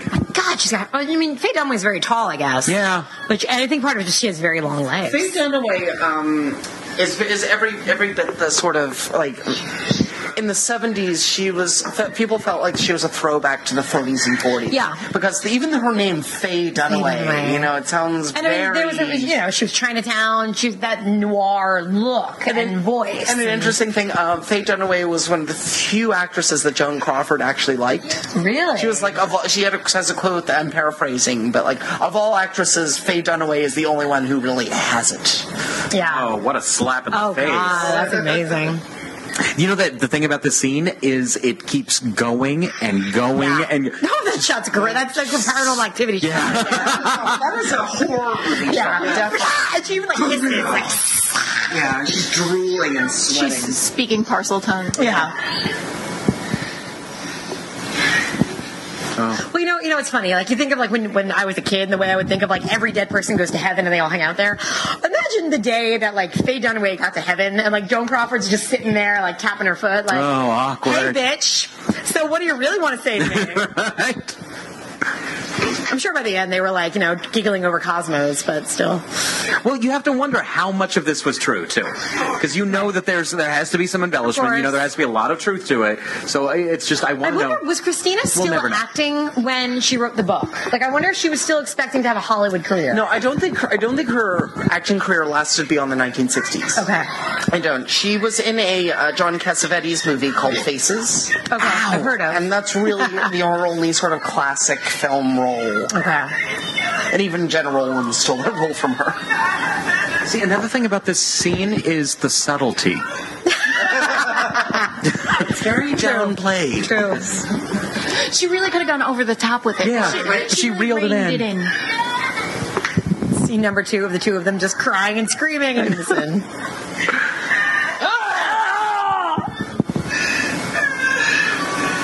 And see, there's the little bit of regret. it's like that abusive parent thing. Maybe I shouldn't have beat my daughter to death. Why am I like this?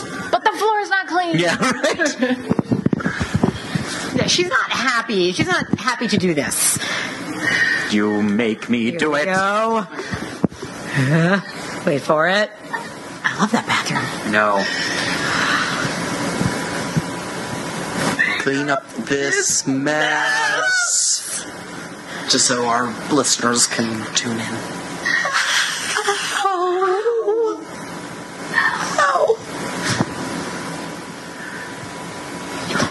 I love the shot of her as she walks away. Look at this. Look at this. Michael Jackson. face. Frozen eyes, mouth this way, crossed eye. I love that she crosses her eyes. Why the fuck would you cross? As an actor, what decision prompts you to cross your eyes? It's anger.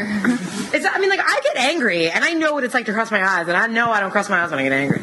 This part is so sad to me. Yeah. 'Cause- Yeah. yeah, he didn't do shit. He looks like a little karate boy right now, the one Yeah. that's kind of like hooked up to him.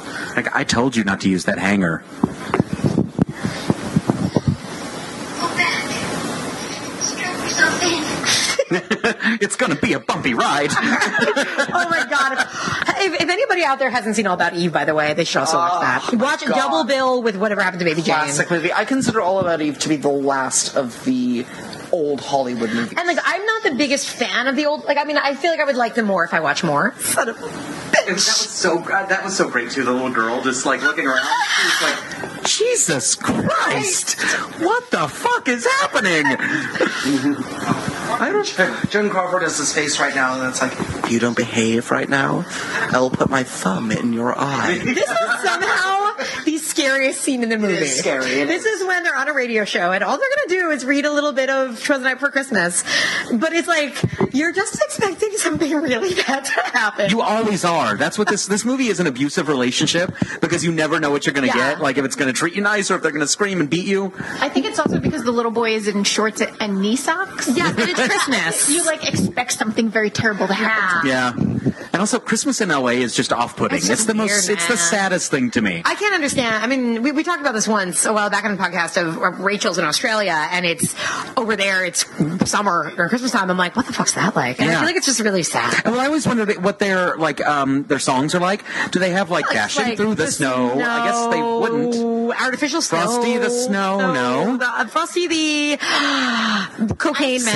Sandman. I think, I think uh, Good King Wenceslas is a good is a popular one, and The Little Drummer Boy. One of the most boring ones Yeah, ever. right? From- Yeah. Little Drummer Boy is the worst Christmas carol ever penned. Yeah. How does that one go? Bum bum bum bum bum. Oh, duh. Yes, I know that from Pee- the Pee Wee's Christmas For you, special. yeah. when, um, Uh, David no one- Bowie yeah. and Bing Grace Crosby. Jones sings it on the Pee Wee Christmas Yeah. special, actually. It was could be complete every without because it. the way she's in this scene, the way Faye Dunaway stretches out every word makes you think something awful is going to happen if Christina. flame as he drove out of sight. Merry Christmas to To all. all, to all a good night. And I'm guessing that dress was not kept on a wire hanger because it's a pretty little velvet dress for a little girl. Oh, she learned her lesson. Mm-hmm. There's a little piece of me too, like why the fuck would anybody ever use a wire hanger? Um, I got, I don't get anything dry cleaned, and I got one thing dry cleaned. They gave it to me on a wire hanger, and I've never taken it off. Really? Oh, I- Um, it's like a dress I'll wear once a year, so yeah. I despise wire hangers. oh, this is another great moment. Yeah, I love that she has just she she's almost been like beaten down and like brainwashed now because she's making her She's a mom's little stepford boyfriends. daughter. Yeah, Yeah. She's I like, love the, the way she says this line of "I always fix my uncle's dress." yeah, you can see. so horrifying. Mm-hmm. But you can see that there's also a little defiance there. Like she's acting like a Stepford wife, but she's also like fucking with like this she's guy's starting head. to know, like this is weird for a little girl to be doing this, huh?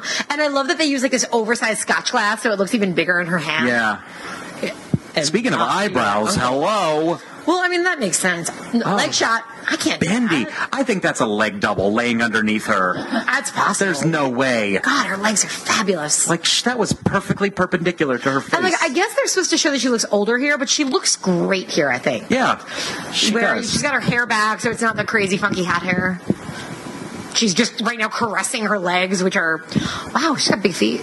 Shoes back then were not like sexy. No, You're Oh, they right. weren't. This is clearly supposed to be a sexy shoe. Very Like, I don't know. utilitarian. Like that's a pale shoe I've ever seen one. Tr- right. That's bogo all the way. And it seems now again like they've had a pretty good relationship. She beat her into submission. Yeah, she knows how to make men scotch. Right? The way, yeah, her delivery here is really creepy. Yeah. Like, the little girl is now clearly, you know, emulating her mother's speech. Well, uh, also part of me thinks that she is so desperate for a male figure, like a Yeah. father figure, that she's you know And laying I- it on really thick. And, And this seam. movie does a decent job of that because there are a lot of men that come into Joan's life that affect Christina. And it's generally a good, like every relationship she has with one of Joan's suitors, if you will, is usually really good. Like you never see her happier than the scene with, um, you know, Dirk early on with the bracelet. Um, later on, it seems like she has a really good relationship with the Coca Cola dad. Like it, yeah, she, she, I think you know, it's definitely like a longing for daddy. And right now, she makes herself a drink, which I love. You know, I was my when I was uh, nine, my mother taught me how to make gin and tonics. Oh. Ooh. I think she was sort of paying homage to this movie. I think she thought it was kind of funny when you know I would bring her. Did uh, she also think it was funny when she beat you in the ass with a wire hanger? Well, she was very specific about how much lemon was supposed to go in it, Okay, fair and enough. uh, it's just a sliv. I saw mommy fucking Santa Claus. Does she know that there's liquor in that glass?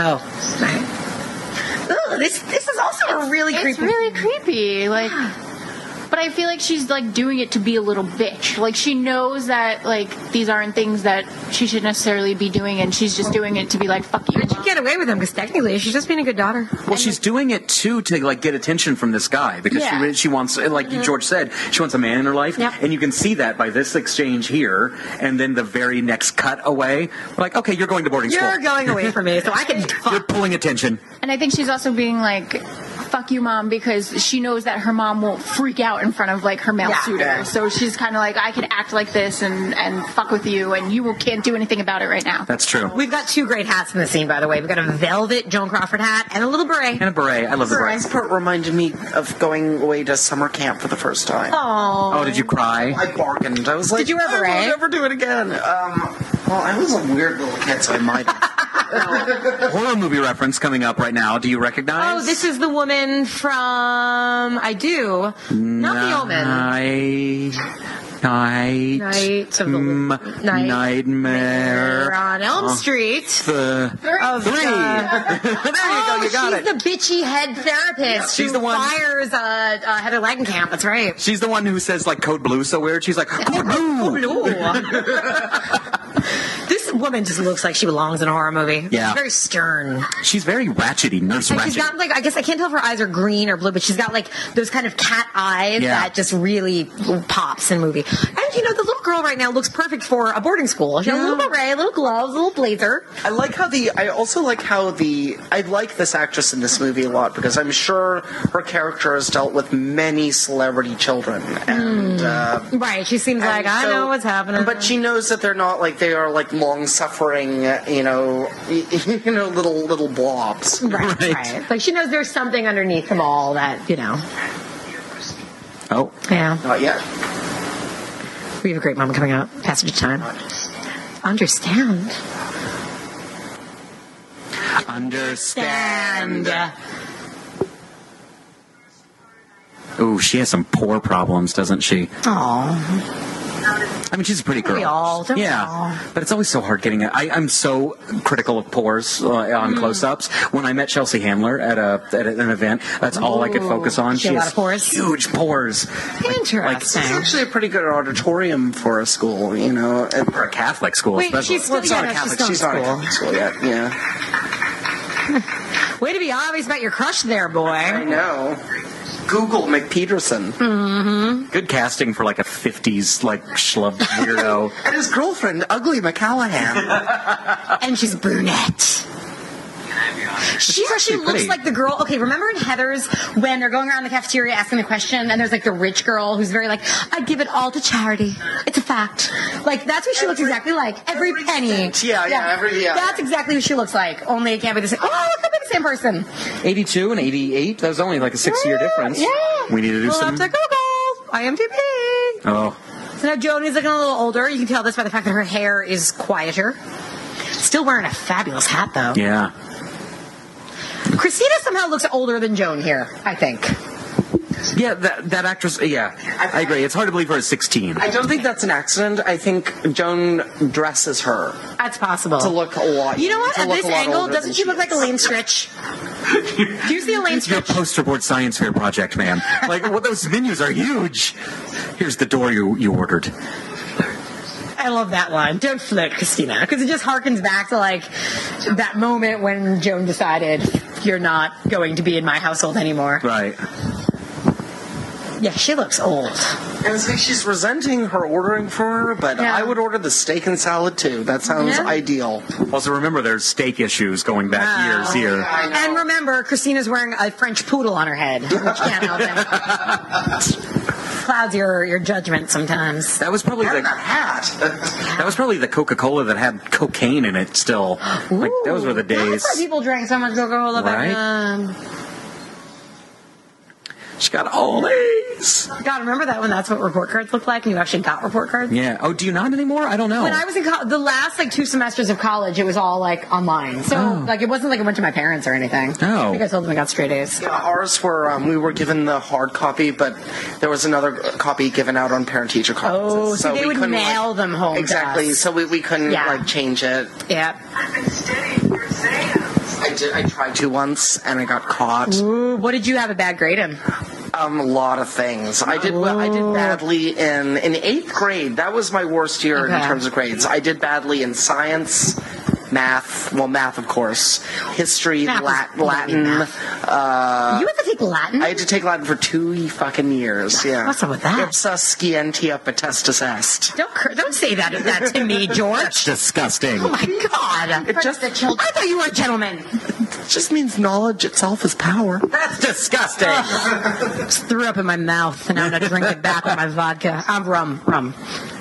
Should we say what we're drinking? Does that make a difference? yeah. No. Well, I have a Copperberg. It's coconut rum Coconut rum with uh, v- pineapple juice and a little splash of lemonade. and Eric. I have a hard cider. Having a it's a party. Whoop, whoop. She's very sparkly. God, I I would love it to be an age where like you could wear that much jewelry every day of your Yeah. life. I know. Uh, Rinso. That's just such a funny name for it. Sounds like a muppet. Rinso didn't exist until the 1960s. Oh my God. Anachronism. Anachronism. It's just like the Wonder Years every time. And look, she's going to mime school now, obviously. Yeah. Judging by that shirt. That's that's interesting. Like but, you know, Christina says you scared me because she's at her mom's house now. Right. Her mom looks very soft here. Yeah, but still, she's always on edge at that house. She's always waiting for something horrible to happen. And I right- can't imagine why. And right now we get this scene. We get super Michael Jackson from Joan Crawford. well, she does have like a like the jacket is very Michael Jackson. Just watch her face in the next scene. You'll see what I'm talking about. the daughter looks like one of the Lost Boys here, with that kerchief and that shirt. I really like her blazer, her little cardigan. It's got her initials and script in red. I love it. See, Jesus Christ. Oh, interesting. That.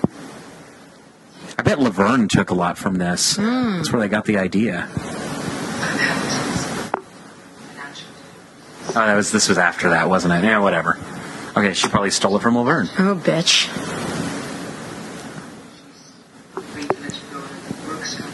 Oh, so now Christina essentially has to work for her place and her school. yeah. For the school that she didn't want to go to in the first place. Now, how badly could Jomi like today? I don't know, a comparable actress, like an actress who, like maybe in her forties. Let's go with Kelly McGillis. Right, You know, okay. Who's been up lately?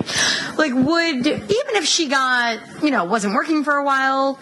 Do you think like resi- are residuals different today? Like, aren't you still rich as long as you've done a cou- couple of things? You know, I don't know when residuals came into effect because, Yeah. like, It's a change. Well, I I think it was the 70s that was the, ma- or maybe Hmm. okay. the 60s that was the major turnover. Because you in the didn't ha- world. you didn't have home video. Yeah. exactly, It was a you didn't really huge have thing, yeah. television viewing, and you didn't have uh, syndication if you did a, sh- Yeah. a show. You're right. So you probably did get paid for your movie and your merchandising and That any was it. commercials you did and The such. 70s was really the era that um, you know you know that they started showing movies on TV Yeah. and actually because you know, they were con. You know, the, if you were on contract, you basically signed away any sort of royalties you Mm, get. good point. And when that ended, it was kind of a double-edged sword because, yeah, you know, they didn't have the security that they would when they were under contract, but at the same time, they were getting these phenomenal royalties. Right. You know. And look at this scene is a master manipulation by a mother. Like mothers are so good at this. you know, like because Christina has every right. Oh, oh, yeah, that is Michael Lee right there. But Christina has every right to be upset. But then of course mom cries, and you're like, oh, don't cry, mom. Everything will be okay. Mm-hmm. And we've seen now, now that I'm thinking about it, we've seen so far two other scenes where Joan has cried and somebody has kind of called her on acting. Yeah. You know? Michael Jackson. Sorry. yeah, very no, I much mean, so. hey, it's there. Don't apologize, George. Really, is there any? We're really close on her face right now. Is there Cameraman, anything worse breathe. than your mother crying? um, puppies dying? Your mother crying about a puppy dying. Oh, oh, God. No, I'm crying. Oh my God. I've seen my mother cry three times. We know it's worse, actually. Your father crying. I've only seen my dad cry twice. Yeah, but you remember those times because it's somehow. when the cat died and when my uh, grandfather died. And when uh, my mother's father died. They were close. My father only cried once when I killed him. before or after you came? Right at right before. Right before. Okay. He was begging, and it was hilarious. I was gonna ask, like, on his deathbed? Yeah, Was he putting on the Michael Jackson face? yeah, of course. I was like, I'm not falling for that. You're not that good of an actor. Because you'd seen Mommy Dearest and you were prepared. Yeah, I'm sorry, Fozzie, that was messed up. that was There good. was, there was something even more messed up that I was gonna say, but I. Okay, good. I'm glad you pulled back. Glad you held it in. So they've eh, they haven't let the housekeeper go though, right? No, she's still around. No, Helga is gone. Oh, Helga. Remember the rare meat. We established Right. that. Helga's been eaten. Or not eaten. Actually, it's a shame. She wasn't even eaten. She was yeah, thrown I in know the trash. she's wasted. Um, no, Caroline is still around. Yeah, she's in the next. Not being paid. She's just kind of being paid on happiness of being near Joan Crawford, I think. That bedroom is so lush. Like, look, even the walls are padded though. Interesting. It's so, God, how could you live in a White House like that? Actually, actually, I wouldn't be surprised Legs, if, leg if, shot. if Carol Ann wouldn't, would, uh, you know, wouldn't have gotten most of her money. Probably that would make sense. think that Joan Crawford would have done this kind of thought like that. She was with her the longest. If Carol Ann is actually a real person. Right. I'm not, I'm not sure about that. I'd have to look into it. An, an amalgam. Amalgam, co- co- composite, if you will. Say ama- amalgam again. Okay. It's a good moment, too. That's a nice chaise lounge, too. Yeah. God, this movie is rich in chaise lounges. Curtains. Carol Ann looks older here, certainly. this is this is her passing out gown.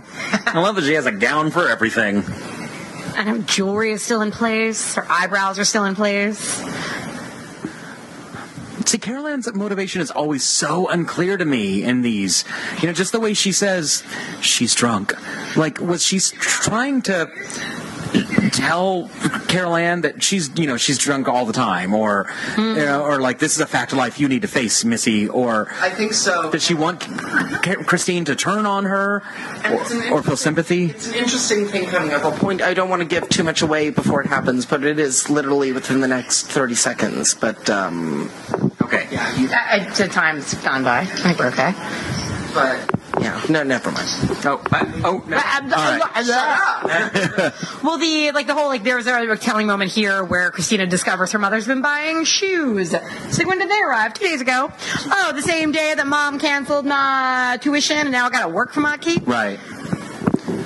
And look, uh, she's a happy drunk, but at least she's a Oh, happy wait, drunk. this isn't the same same day, is it? And she's still wearing that She's wearing mime the shirt suit. with her hair, but okay. Oh, you're right. Okay. Sorry, Joan's hair was different. and I was thrown off. Well, I'm she very- passed out in a pool of her own sick. I suppose that That's would why. affect your Now, hairstyle. this is that was a f an interesting line because Caroline says, "I'm sorry, it has to be this way for you, for her," and we think she's talking to Christina because Joan is, um, you know, incomprehensible by this point. Yeah. But I think she's talking to Joan. You know, I'm sorry, this has to be this way. sure. Just like that, and she's that sympathetic. Like, uh, oh, I'm, s- Possible. I'm sorry that alcoholism has got you so bad, and you and for her, and then she, you know, I'm sorry you're not kissing rainbows right now. if I had the power to make it so, I would. I love you, Joan. I'm sorry. I think she's cute. No, she is cute. She's very. I know people have problems with her. She got, she looks weird, and if you look at her now in things, she's you know she's an older woman. She she put on weight. Right. Um. She's like 20 when this is. Yeah, I mean she's very young in this. I don't think she's a bad looking woman at all. No, the first thing, I, the last thing I remember in was in, that Michelle Pfeiffer movie, Stir. What Lies Beneath. Oh, I didn't see that. She played her bestie in that Okay. film. That's the last thing I remember Um, seeing. last her thing I saw her in, besides a Law and Order SVU episode where you think she's sleeping with her son, but it turns out she's not. Um, spoiler alert: that episode of Law and Order SVU. uh, there's an ep- there's uh she was in Bastard Out of Carolina, directed by Oh. Angelica Houston. in. right. Interesting. Yeah, she plays one of the aunts, and she, you know, again, she looks older. She's a little puffier, but oh, she has very nice eyes. Psycho 3. She was in Right. Psycho three. Actually, Oh. she's an Academy Award nominee. I cannot remember for what movie, but I know for a certain fact that Diana Scarwin. Mm-hmm. and that it was not Mommy Dear. No, it wasn't Mommy Dearest. They're gonna go for a roll in the hay. Rolling, roll, rolls the hay. I believe it was the same year that Mommy Dearest was made that she was nominated for an Oscar. Wow, Oh, now we have to look into this. Yeah. I could do that right now. That's right, we do have the power of Google. Ooh, garters! Butt shot. And But really swell. I want to know if that's the same actress. It might be. She's got weird teeth. What's her name? Vera? Vera, apparently, yes. Erica's on it. Erica's on it. Oh, this is. A, I love this little jumpsuit. This is actually the, the the outfit that reminds me the most of my grandmother. This is how my grandma used to dress when I was a little little kid. Which one? The Joan Crawford. That Joan one? Crawford. Okay. Yeah, with like those pencil skirts and like big flowy tops Collar. Always big Yeah. Oh, earrings too. and a cigarette. Constantly had a cigarette. In a holder. Yeah, she was classy. Yeah.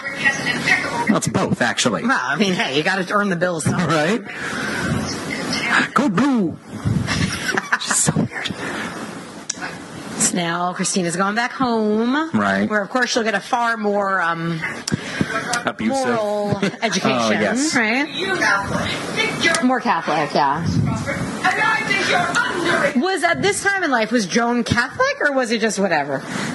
Oh, I don't think. Did she have any religion at this point, George? That you Well, know she of? was divorced. yeah, there was before the Christian Science, but I think it was more just a way of general- getting rid of her daughter. Okay, because I mean she was divorced twice, and I mean Yeah, she si- was- no, she back wasn't then, if you were Catholic, you wouldn't be divorced twice. Yeah. Uh, Loretta Young was Catholic. not Okay. Joan Crawford. Ooh, flask alert! Flask alert! Ooh, empty flask alert! Oh, in the car. Oh, look at the wooden interior of that car. Wow. That is fancy.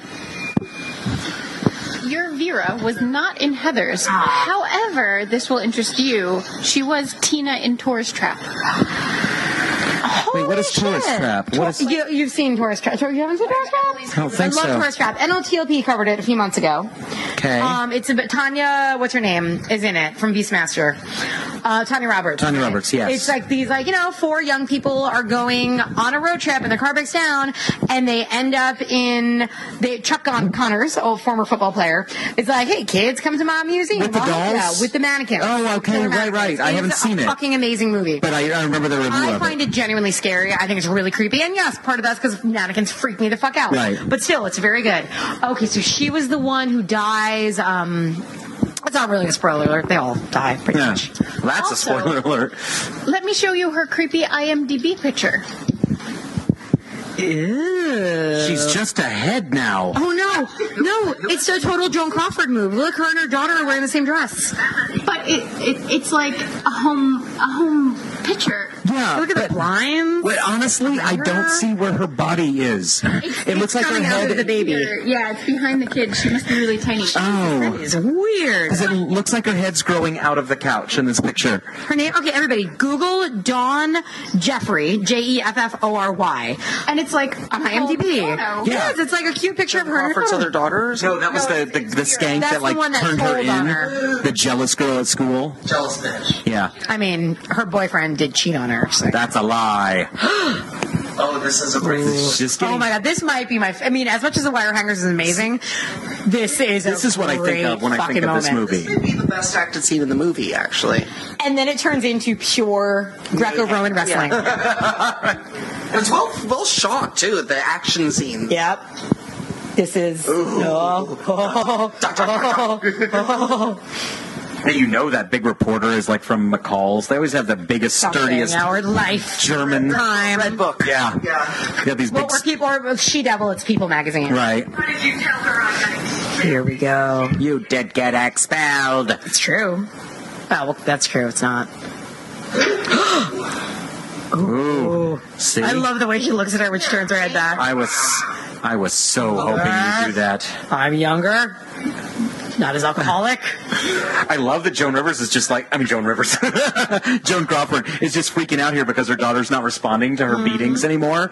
She's like, wait, you're supposed to cry and freak out. Apparently, the girl did eat her rare steak and she got strong. Yeah, right. Got iron in her blood now. Is this what you had swallowed? This has got to be late fifties, early sixties. Yeah. Yeah, you can tell by the decor. I think uh, early 60s. Yeah. Eh. Why did you adopt, me? That's a valid question. Yeah. At this point, that Yeah. I would really want to know. Oh, Joan Crawford is just so put off by that. Like, why? Of course, duh. I have so much love to give. Because I wanted somebody to dress the same as me. Right? That was cuter. I wanted somebody to fix my paramour's drinks. Why did you adopt me? That's Oh, so good. Maybe for lunch. Well, that's just maybe. I did it because of Christian science. I did it because it would soften my image. and I wanted to play a mother. Because every movement is so deliberate right now. She's wearing like um character shoes. Why not?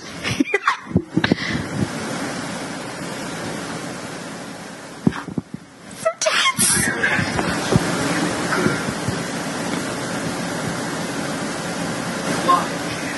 You give me the respect you're entitled to. My favorite line coming up.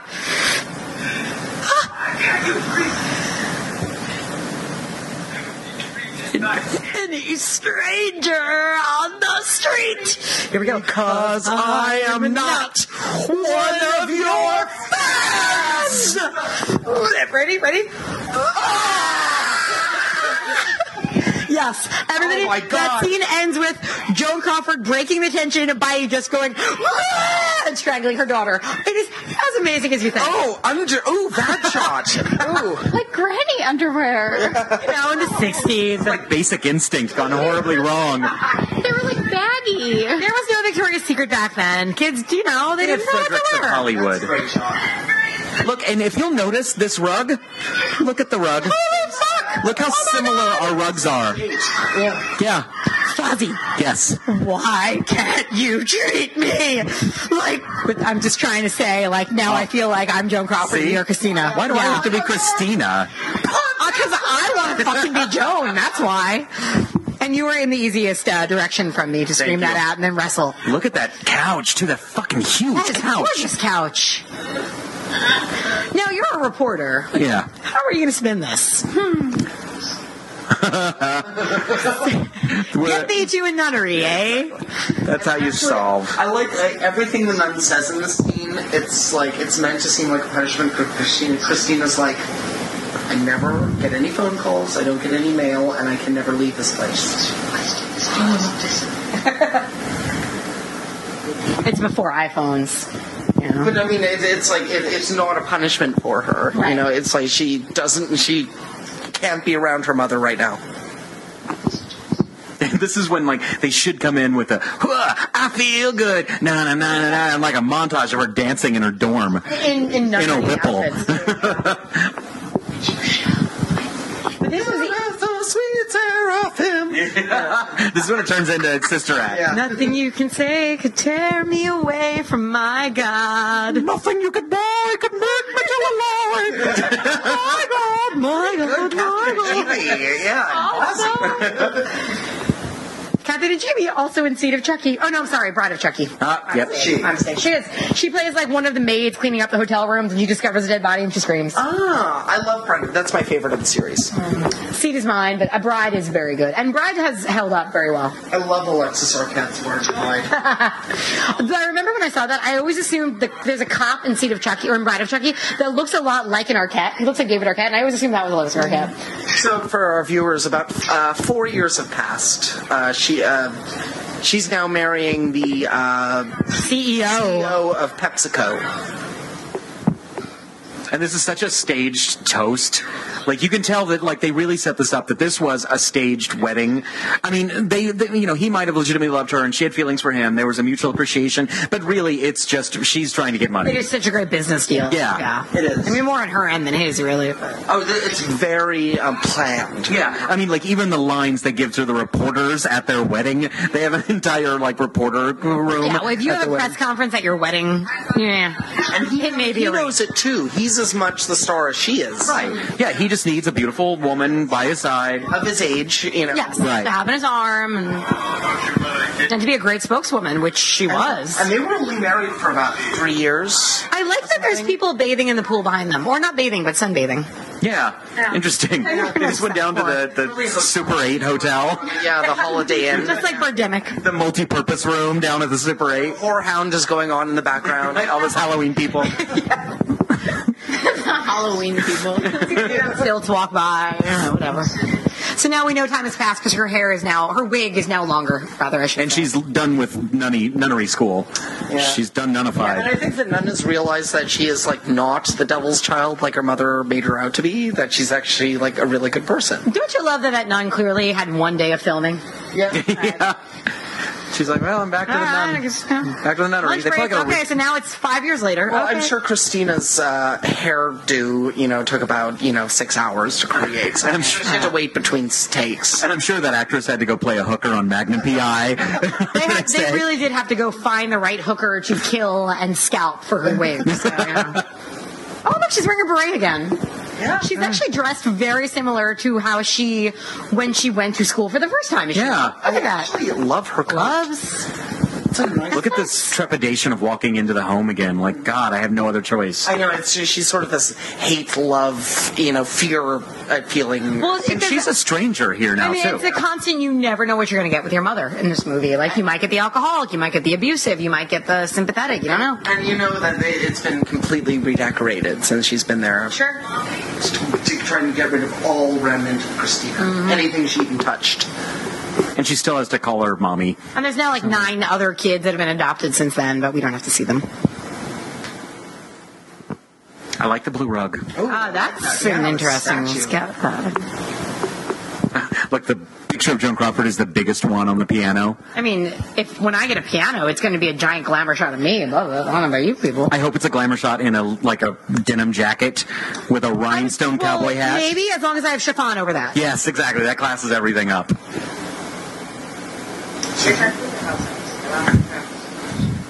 The, the aging in this is really well done.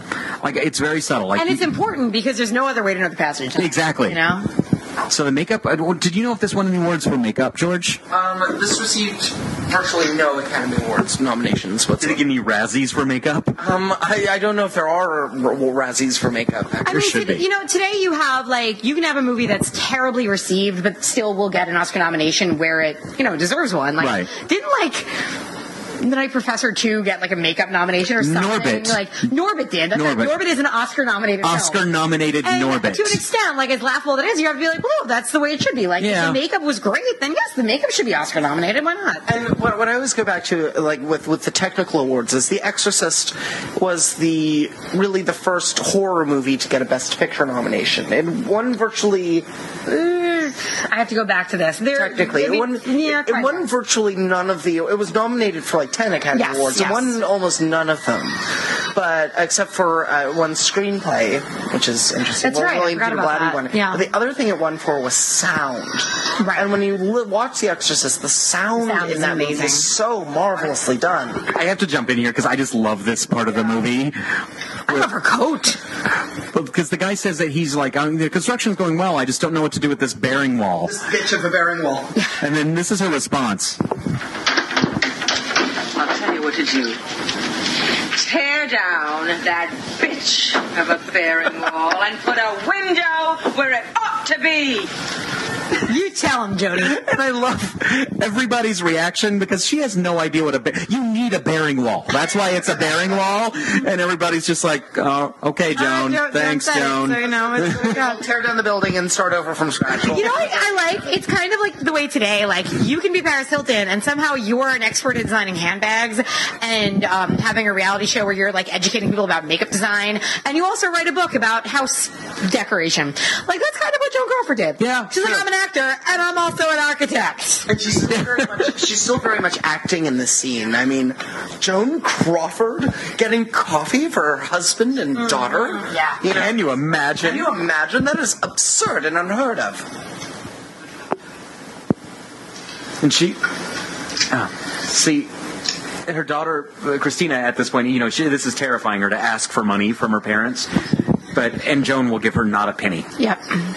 What- no. And it's so weird. Everybody has that different relationship. Like I know if I'm in financial trouble, I can go to my parents. Right. Is anybody? Is everybody here like that? Yeah. Like because I know my friend, my friend Jeff, who might listen to this. I know that that's never an option for him, and it just seems so I- I know alien to people like me. that, where it's like, you know, their parents will say like, "Well, I'm- it's just a matter of what you're." I mean, I know growing up, like my parents had a swimming pool that they got and probably gave up other things so that they could have that for us because they felt that we as kids, you know, deserved one and everything else.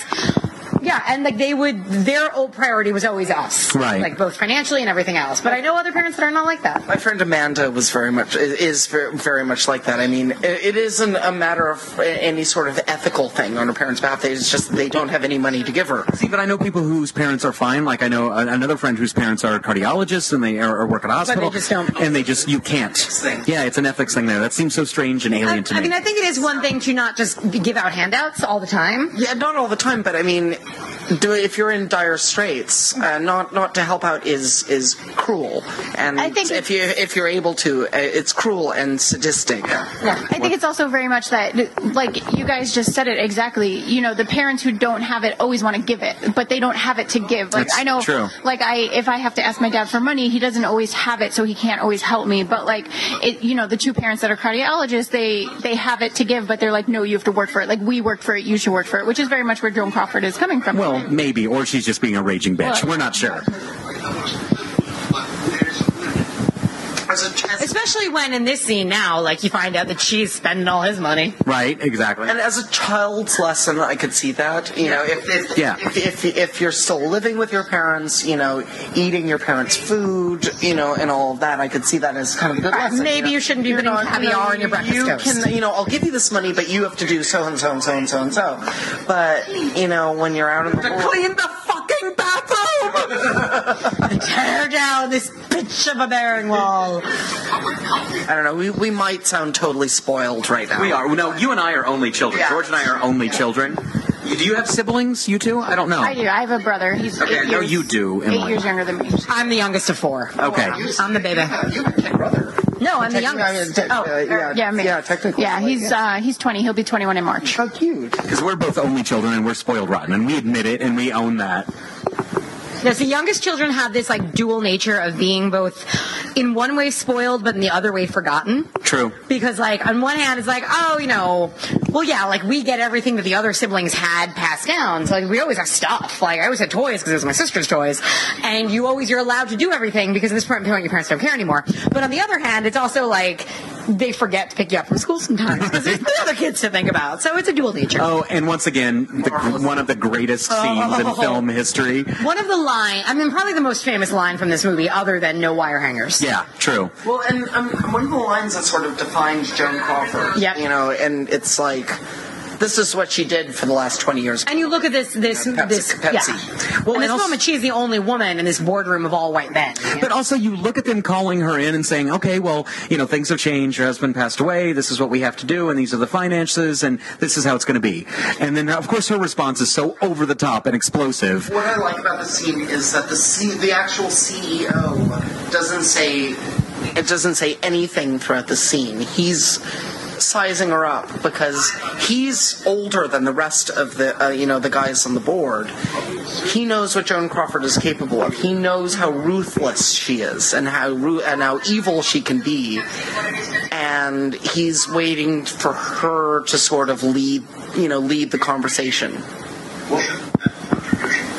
I, I kind of want to do this in any meeting that I have, just like so go so over the top. Just say don't fuck with me, fellas. Yeah. I like that. I like that she brings that up. Yeah, I, I don't like that don't she's know if wearing it's a true giant though. Russian hat. I like her brooch too. I know how to win the hard way. Great line. Miss Crawford, we don't want any hard feelings. You don't know what hard feelings are. Till I come out publicly against your product, see how much you sell. Love that threat. Please, Miss Crawford, it's hardly necessary to make threats you surely don't mean. Don't fuck with me, fellas! This ain't my, My first time at the rodeo. It's brilliant. Ugh, love it. So uh, like, I- if I'm going in just for like a job interview, I want to do that. Oh, yeah. Just like whatever they say, I'd be like, "Don't fuck, with, with me. me, Don't fellas." take me out to the backyard and tell me that this ain't raining cows." You know, just complete non sequitur shit, and have them like left dumb. And when you Oh, reach over and you touch your best friend's face, and it's made of goo. You know days that later- this is Chinatown. Two days later, you get a phone call saying, "Hi, um, uh, uh, Ms. Travia, we just want to say we really thank you for coming into the job, and uh, We we'd like your to moxie." Offer you the position. They're gonna like your moxie. Well, You're gonna I have think they're not gonna spunk, be too scared to not offer you the job. right? That jewel encrusted. That's not a roach. That is a power. That's a shield, is what it is. Crest. Yeah. It's a crest. I like that they all lean forward when she says, "Let's get down to business," and you know she tells them exactly what they need to do. Yeah. But she's a movie star. Yeah, exactly. Like, what does she know about running Pepsi? As much as she knows about architecture. It's about selling dreams, Oh, advertising, and stuff like that. babushka alert. Yeah, I I think she's smuggling in a poodle underneath there. Well, the same poodle that her daughter wore previously. Her face just kind of registers a poor white people. right? yeah. Now look at Cr- at Christina in this scene. If memory serves, she's like really happy at this moment, isn't she? Moo moo. Uh, could be a sarong. She's really happy to see her mom right now. Actually, I do think that's a moo That's very, this was the age of the moo Yeah, moo moo. Uh, sarong's more of a wraparound. Yeah. yeah, sarong is more of a, is only on the bottom. Oh, sorry, I was sarong. I like a good pun. I'm sorry. Joan Crawford's powder blue suit. That hair is poofy. It's 1960s hair. What did you call that? The bouffant? Bouffant. We're at about 1965 or six right now. Okay. Great My, my Tiffany mom's lamp. um, high school photo, which would have been, I guess, 68, um, she kind of has that hairdo. It's adorable. Now, is she? Th- this is in New York, right? Yeah. Because uh, um, th- that's where Pepsi was stationed, and you saw a little Statue of Liberty on her Oh. um, mantle just a second ago. You know, that was supposed to be sort of a gritty uh, village. Because that was a yellow cab that pulled up I mean, too. it was a yellow cab, certainly. And again, living in an apartment that today would be much more money than a struggling actress could afford. And the, and the, I, th- I could have sworn in the scene where they're doing the construction on the apartment, I really think you saw the Manhattan skyline outside of the apartment. Oh, I didn't notice that. Okay. I mean, that is a, you got a tiny little stove, a cute little round retro fridge. I mean, this apartment would be about five thousand dollars today.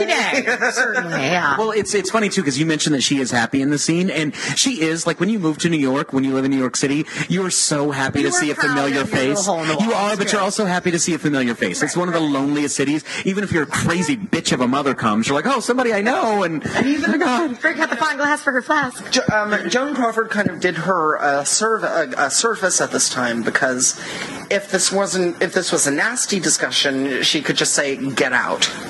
You know, uh, Christina could just say get the fuck out of my apartment right now and never see her again. And Joan Crawford would have cut her off, but she's supporting herself. And Alfred Steele, you know, helped her out a bit.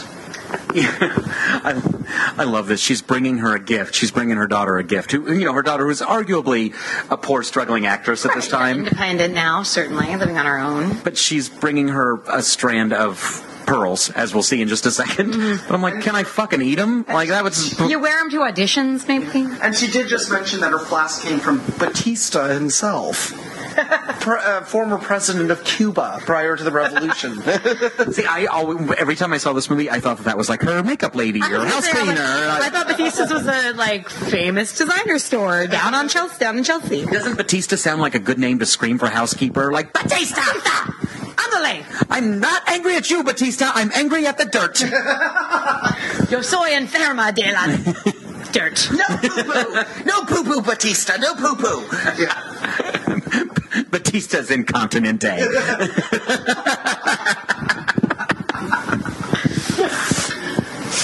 this is kind of a sweet scene, but still underwritten with this like Yeah. little jab. She's giving her these jewels that are pointless Yeah. when she's like struggling and she has no money. She's like, and she even "Here's-" tells her, "Don't sell them." Yeah. yeah. She's like, She's like, "You're just gonna keep this right here in your desk, so that when you're eating cat food, you're gonna think, if only I could sell these." Right. I consider this movie sort of a study in Stockholm syndrome. very much so. Ooh, I like that. Well, I mean, prime example coming up right now is we flash back to Carol Ann. Yeah. Who's now 117, still working as the Still housekeeper. drinking the blood of women Joe Crawford has killed to keep her alive. But but it's it's funny, you know. Uh, I always thought she was sort of ten years older than than Joan Crawford, but I, she's probably like the same age, but just not as coiffed and uh, and glammed up. glammed up and uh, yeah.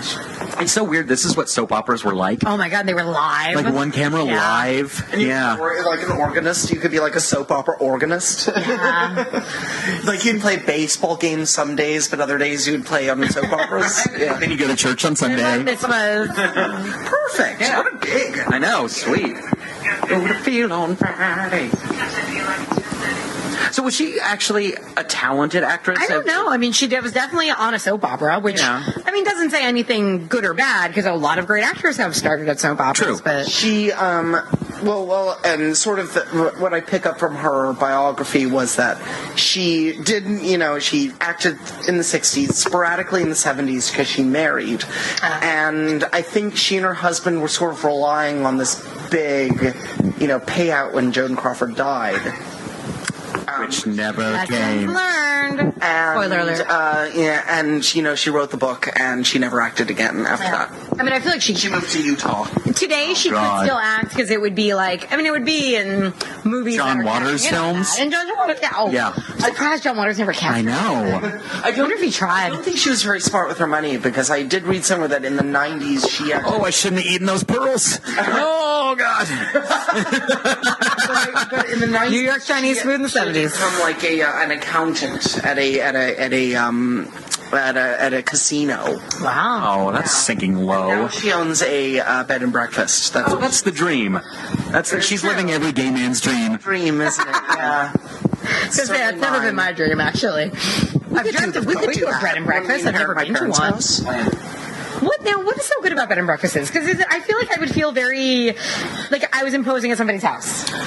It's not. Like, do I have to wake up at a certain time so that they can like make the waffle mix in time? It's not good for you visiting the bed and breakfast. straight? It's no, it's good for me owning the bed and breakfast because like you make money just by letting people flop in your house and I love to make breakfast. It's one of my favorite things in the world. So it's such a sweet gig if you can get into it. I would never stay in a bed and breakfast, but please come stay at mine when I get one. Interesting. Bed and breakfasts are charming, especially like um. Well, they're quaint, right? Isn't that their whole and, and thing? it's the breakfast that is so worth the price of admission because you know it's homemade, often buffet style, made like you know made um, thirty seconds from your bedroom. door. You know the main question I'm going to ask: What's that? Is there bacon bread?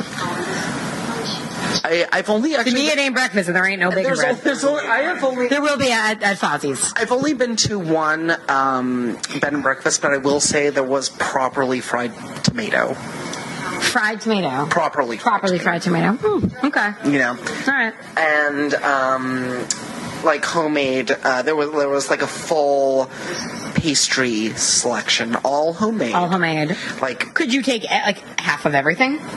yeah, you I mean- can take you can take whatever you want, and there was a That's pool. my issue. Is I feel like I'm because even I'm like that when I you know go to people's houses. They're always like, I feel like I'm imposing. Oh my god, what if I clog the bathroom? It's somebody's house. Oh, this is a great scene, actually.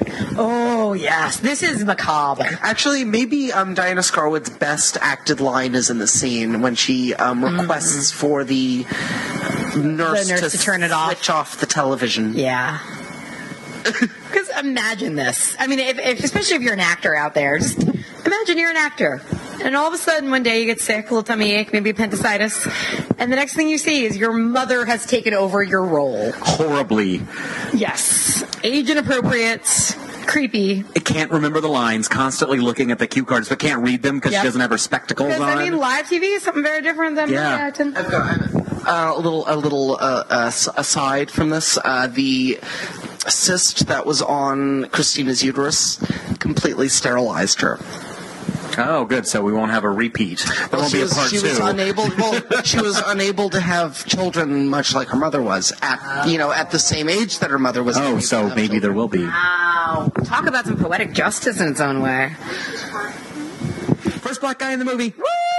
Yes. Oh, that guy, cute car guy. Now this woman is someone too. Wearing some kick-ass white bell bottoms, no less. Oh God, I this is killing me. I know this woman. I just saw her in something. She- God, Faye Dunaway is tall. yeah. And well, that woman is very diminutive. This too. woman looks familiar-ish. Doesn't I she? love that she just poured her flask in her cup. complaining about the cue card guy. Oh no, she was complaining about the black guy in the film. Of Saying course. he's not doing his cue card job. Of course. Yeah. So she's um, abusive and a racist. Yep, yep, yep. Her partner, acting partner, is kind of cute. And a very '70s soap star. Well, for her, I mean, better than she could ever get. I don't know. Why? He's no jerk. True. What about us? I don't know if your mother will approve of me sharing her menopause medicine. Oh, okay. You know, I recognize that who that woman is. She is on the George Lopez show as his mom, the mom who like drinks all the time. Did you ever watch George Lopez? I've never watched a Jewish. I thought I wasn't allowed because I'm white. I thought You've it was never- a very like. You've never been away. Sandra Bullock produced it, so it's. Yes, she also was in The Blind Side. Oh, that's true. I know how you have You issues. know how I feel. But you've never been up at like four o'clock in the morning on TBS and watched George Lopez. No. I Uh, don't have a problem with him. I just if it's if I'm before up in the four o'clock in the morning, I hope it's for a different reason. she was also. She's been in a lot of stuff. I'm looking through. She was on Melrose Place a couple times. Clear and Present Major. If you were 90210, I would know Tales her. of the City, the, the miniseries Tales of the City, the Armistead Maupin show. Mm-hmm. On oh, the way I remember most is uh, she worked at the retirement home on Roseanne when Beverly Oh, went to when- when the my retirement home. grandmother's there, yeah. Yep, God, I love Roseanne. I do too.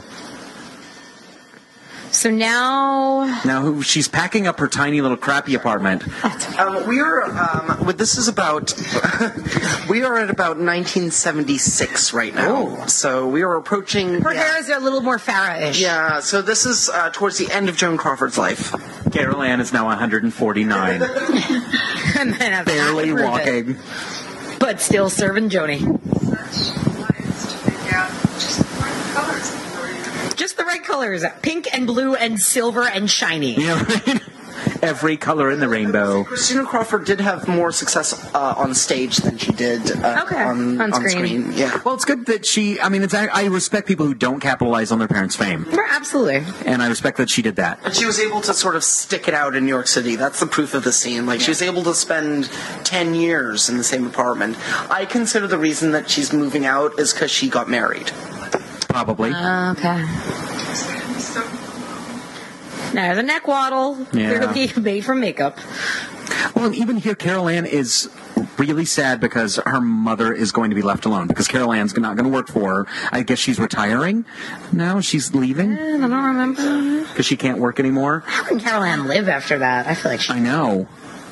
But she's like she's really fearful for Joan Crawford being alone in that big house. She's going to turn into Mrs. Havisham. Yeah, she is a great truth Or Baby about. Jane. She is like the Carol Ann's of Hollywood. Carol Ann is such a like a great truth about Hollywood because there are these people who just watch other people's lives in Hollywood. You know, they serve. like- Mm. it's like the- they the- serve the stars. The but they Butler and don't- Sunset Boulevard. Exactly. Yeah. Oh, Sunset Boulevard to me is an excellent um, parallel to Hollywood. this movie. Yeah, I agree. I agree. I didn't know she played Princess Leia on the right, or again Dracula over there on the left. Yeah, so Or, it's or like, um, like, a, Nosferatu in the middle. it's a big honorary dinner for Joni, and there's gigantic headshots of Joan looking at her worst. Yeah. And the picture's crooked. And what a Ooh. tiny little They crappy need that. bed. Remember on The Simpsons when there was a business, a franchise where it was like straightening your, your picture? Oh, They need Did that. you know over Yeah. eighty percent of pictures in ho- uh, on homes? oh my god! uh, But like, what a juxtaposition from the beginning of this of the movie when she's in that huge bed with the coffee maker in the bathroom and the ice and the now to this crappy little bed on the floor surrounded by tissues and anger. and, and and makeup that is clearly meant to look porous. It's true. Still, Christian Science. Still had time to paint her eyebrows on though. I think it might have been a permanent tattoo. Ah. That's one of my favorite parts of um, it's uh, ooh, with Meryl Streep and Postcards from the Edge. Postcards from the She-Devil? Edge. Okay, I always go to She Devil. When her mother actually, you see her without makeup. She has no eyebrows, completely bald. You know. Oh, it's such a great movie. But at the end, like her mother is like you know a character like this, and they Is have a it half as contentious good as relationship. She-Devil? Better. It's much better than She Devil. I love She Devil too. Okay, okay. Um, Postcards from the Edge. You, you know what it's based on, right? it's what's based on um, Butch Carr Fisher's and, life and with, Debbie, with Reynolds. Debbie Reynolds. Yeah, and it i- it is like Hmm. that's written by Carrie Fisher. uh, I, I, I appreciate Meryl Streep a lot more now as an actress, like her work within the Sure. last ten years. But Postcards from the Edge is Meryl Streep's best movie. interesting. Uh, In a lot I'll put of it ways, on my list. that's the sister project to this movie because it's again about a Hollywood mother and daughter. Hollywood- yeah. Not as contentious and more funny though. And Right. at the end of it, you get to see um, the, uh, Joan. Not what's Carrie Fisher? Carrie Fisher. Thanks. With, with no, not Carrie Fisher. Her the mother. Debbie Reynolds. Debbie Reynolds with, with no makeup, but I mean Ah. they, they did makeup to make her look worse. She's like bald, she has no eyebrows, she looks really old. But then the entire movie she's very glamorous, she's very Hollywood glamorous. But then she has an accident, she's in the hospital, and you see what she really Wait, looks it's like. Shirley MacLaine playing. Debbie Yes, Reynolds, that's right. Thank essentially, you very right? much. Okay. Here's a, here's a question I, li- I like to ask a lot of people. Who do you think was the biggest, ho- bigger Hollywood couple? Um, Janet Lee and uh, Tony Curtis? Tony Curtis. Or Debbie Reynolds and Eddie Fisher? Um. Well, who did he leave who for? Wait. Well, Eddie Fisher left uh, Debbie Reynolds, Reynolds for, for uh, um, Elizabeth, Elizabeth Taylor, Taylor, quite right. famously. Yeah. And I feel like that kind of cements you as like if your husband publicly leaves you for the new starlet, that kind of kills you as a super couple. It might sound f- fucked up, but Debbie Reynolds is still alive. Yeah, that's true. That's true. No.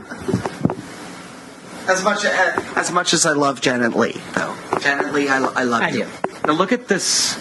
I- I- It's so again back to the Stockholm syndrome. It's uh, she's there's real sadness here, even though it's such a, it's a painful relationship between Also, them. she's dead. Like I think no matter what, But if, she you know. says she says something like "You're free now" or, or something like that. Free from what? Well, her Well, I mean, mania. her craziness, yeah, her OCD and everything else, and I mean, maybe there was a realization that you know it wasn't her mother. There were tinges it of a good wasn't that her person. mother was just a bitch. It was that her mother was mentally ill. Yeah. Yeah. oh, I hate open caskets. I know. I'm just like, people look like wax. yeah. Promise me you'll never ever do that. Any of you, don't. All let me my organs do are going to science, including like my cheeks and my skin. Yeah. I'm, Give it I'm- someone. I'm getting harvested then burned. Yeah, that's the only way to. My do mom really wants to do the body farm. Oh, that's she, cool. She wants them to like CIA to like practice on her body. It. Oh, that's exciting. Where is that, Virginia?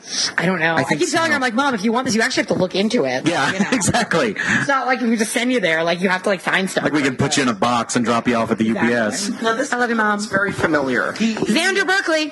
Thank you. Uh huh. Candyman. farewell to the flesh.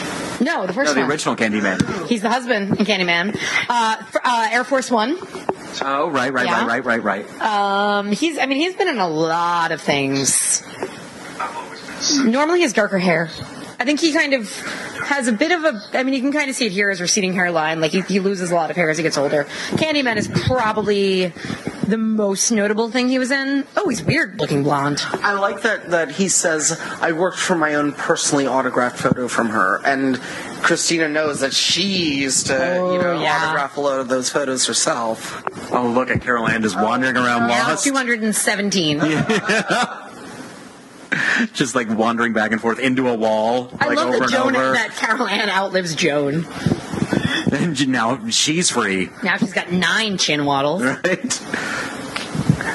This is the one Christine should say, "You're free."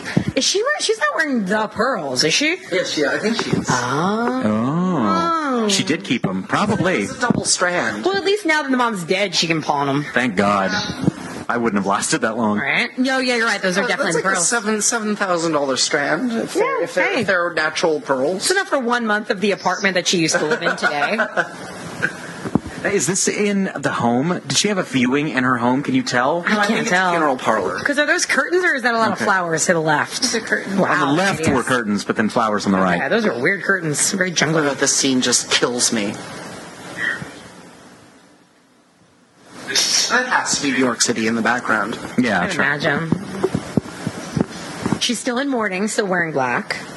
People don't do so much anymore. Make no provision here. My son Christopher. My daughter Christopher. No provision. Too well known. Nada. Not a Joni penny. Crokes leaves not a penny to her kids. Well, she left them with, you know, OCD and alcoholism Right, and and, cancer. and a taste for raw meat. and, and, you know, Christian science. The And scars, Michael Jackson. Yeah. because there was that really. I know. This was a ridiculous picture. There was a great bookend there too where the adult christina said jesus christ just like the little girl after the bathroom beating in the wire hanger Wait, last word. Is she? Does she? So, Mr. Lawyer, do you also handle literary assets? You're like, I got a book for you. Does she? interesting and oh you had to repeat things in the 80s for emph- emphasis Where's the chimp, though? all right everything in the 80s had a chimp we discovered that the other Yeah. night Can you imagine if this movie involved one? How much even? How could it even be better? yeah with a chimp that's the only way That would bring the um, Michael Jackson motif Yes. full Thou circle. Oh, to the if, forefront. Bub- if Bubbles had As been did the made whole an birthday appearance. party. they should have cast recast carol ann with a chimp just to help her monkey There was, there was a monkey in the in the birthday party scene. It had like it was like all- oh the yeah in the It's a dress face painted monkey. Why would you ever paint a monkey's face? But it, it had face paint on. they wanted to paint it to look like a monkey i'm gonna make you look like a little monkey Tanya Alda is the name of Carol Ann. good name. yeah Lebanese. She sounds like she could be a figure skater. Oh, I can see that. Berkeley, very good. Yep. I know my Candyman actors. Was he her husband in Candyman? My oh, husband who's got a little thing going on with Right. his students. so I what? actually Final watched Candyman recently. So, final thoughts. What do you think of Mommy Dearest? I, I want to hear Erica's thoughts on it because she's a little less schooled with it as the three of us are. Um, I, I enjoyed watching it with you guys. It was a lot of fun. I mean, I, I appreciate the movie for what it was. Obviously, I don't have like quite the background with Joan Crawford that everyone else does. You're not a gay man or an honorary gay man like I am. yeah, yeah. So I Yet, I mean, like I said, I didn't see it until college, thanks to Emily, and I think Lindsay too, but mostly you. I think I made Lindsay. Yeah, but um, yeah, it was a very enjoyable commentary. I feel like I learned a lot. and you know, as j- uh, just like the last commentary we did when we did burlesque, somebody asked me recently. They're like, "Do you actually like burlesque, or do you like it ironically?" And I'm like, "I don't even know. I just hard to know tell. I love it so much." And it's the same way with this movie. I mean, with this one, there's things that I think is fascinating. That's what I really like about the John Waters commentary is he points out some of the things about this movie that are great. That the look of it's great. Faye Dunaway is great. Like she goes for it. The film looks amazing, but the script is sloppy and it's put together terribly. And you have a feeling that there are a lot of deleted scenes. You don't know what- was it a running length thing? Was it a things they didn't want included? But it's a mess of a film. But there's moments. I mean, it's campy to watch, but there are moments that are genuinely good. George. Well, I I consider Joan Crawford to be the last of very, very last of her kind, to be the last star. You know, the last person to really be famous because, you know, they had once been famous. They maintained a certain level of fame throughout their and notoriety still throughout untouchable. Their lives. You know, she's so different from the Kardashians because she was able to, you know, it, it's different from famous for being famous because she had the chops to, you know, you know, support that. And it's just very sad. It's a sad story. It is from all perspectives, and I love this movie. I really do. I think it's marvelous. so that's that's Mommy Dearest. Credits are rolling. Paramount. Thank you, Paramount Golf Plus Western Company. So we'll be back with another commentary very soon. will. Within maybe 20 minutes. Well, after Just dinner, sit I tight. Thank you for listening. Uh, this has been Fozzie. And George. and Emily, And Erica, Bye. don't fuck with me. They my first time at the rodeo. Mommy dearest, tear down that fucking wall. Bearing wall! I'm a bearing wall! Jesus Christ. That's it.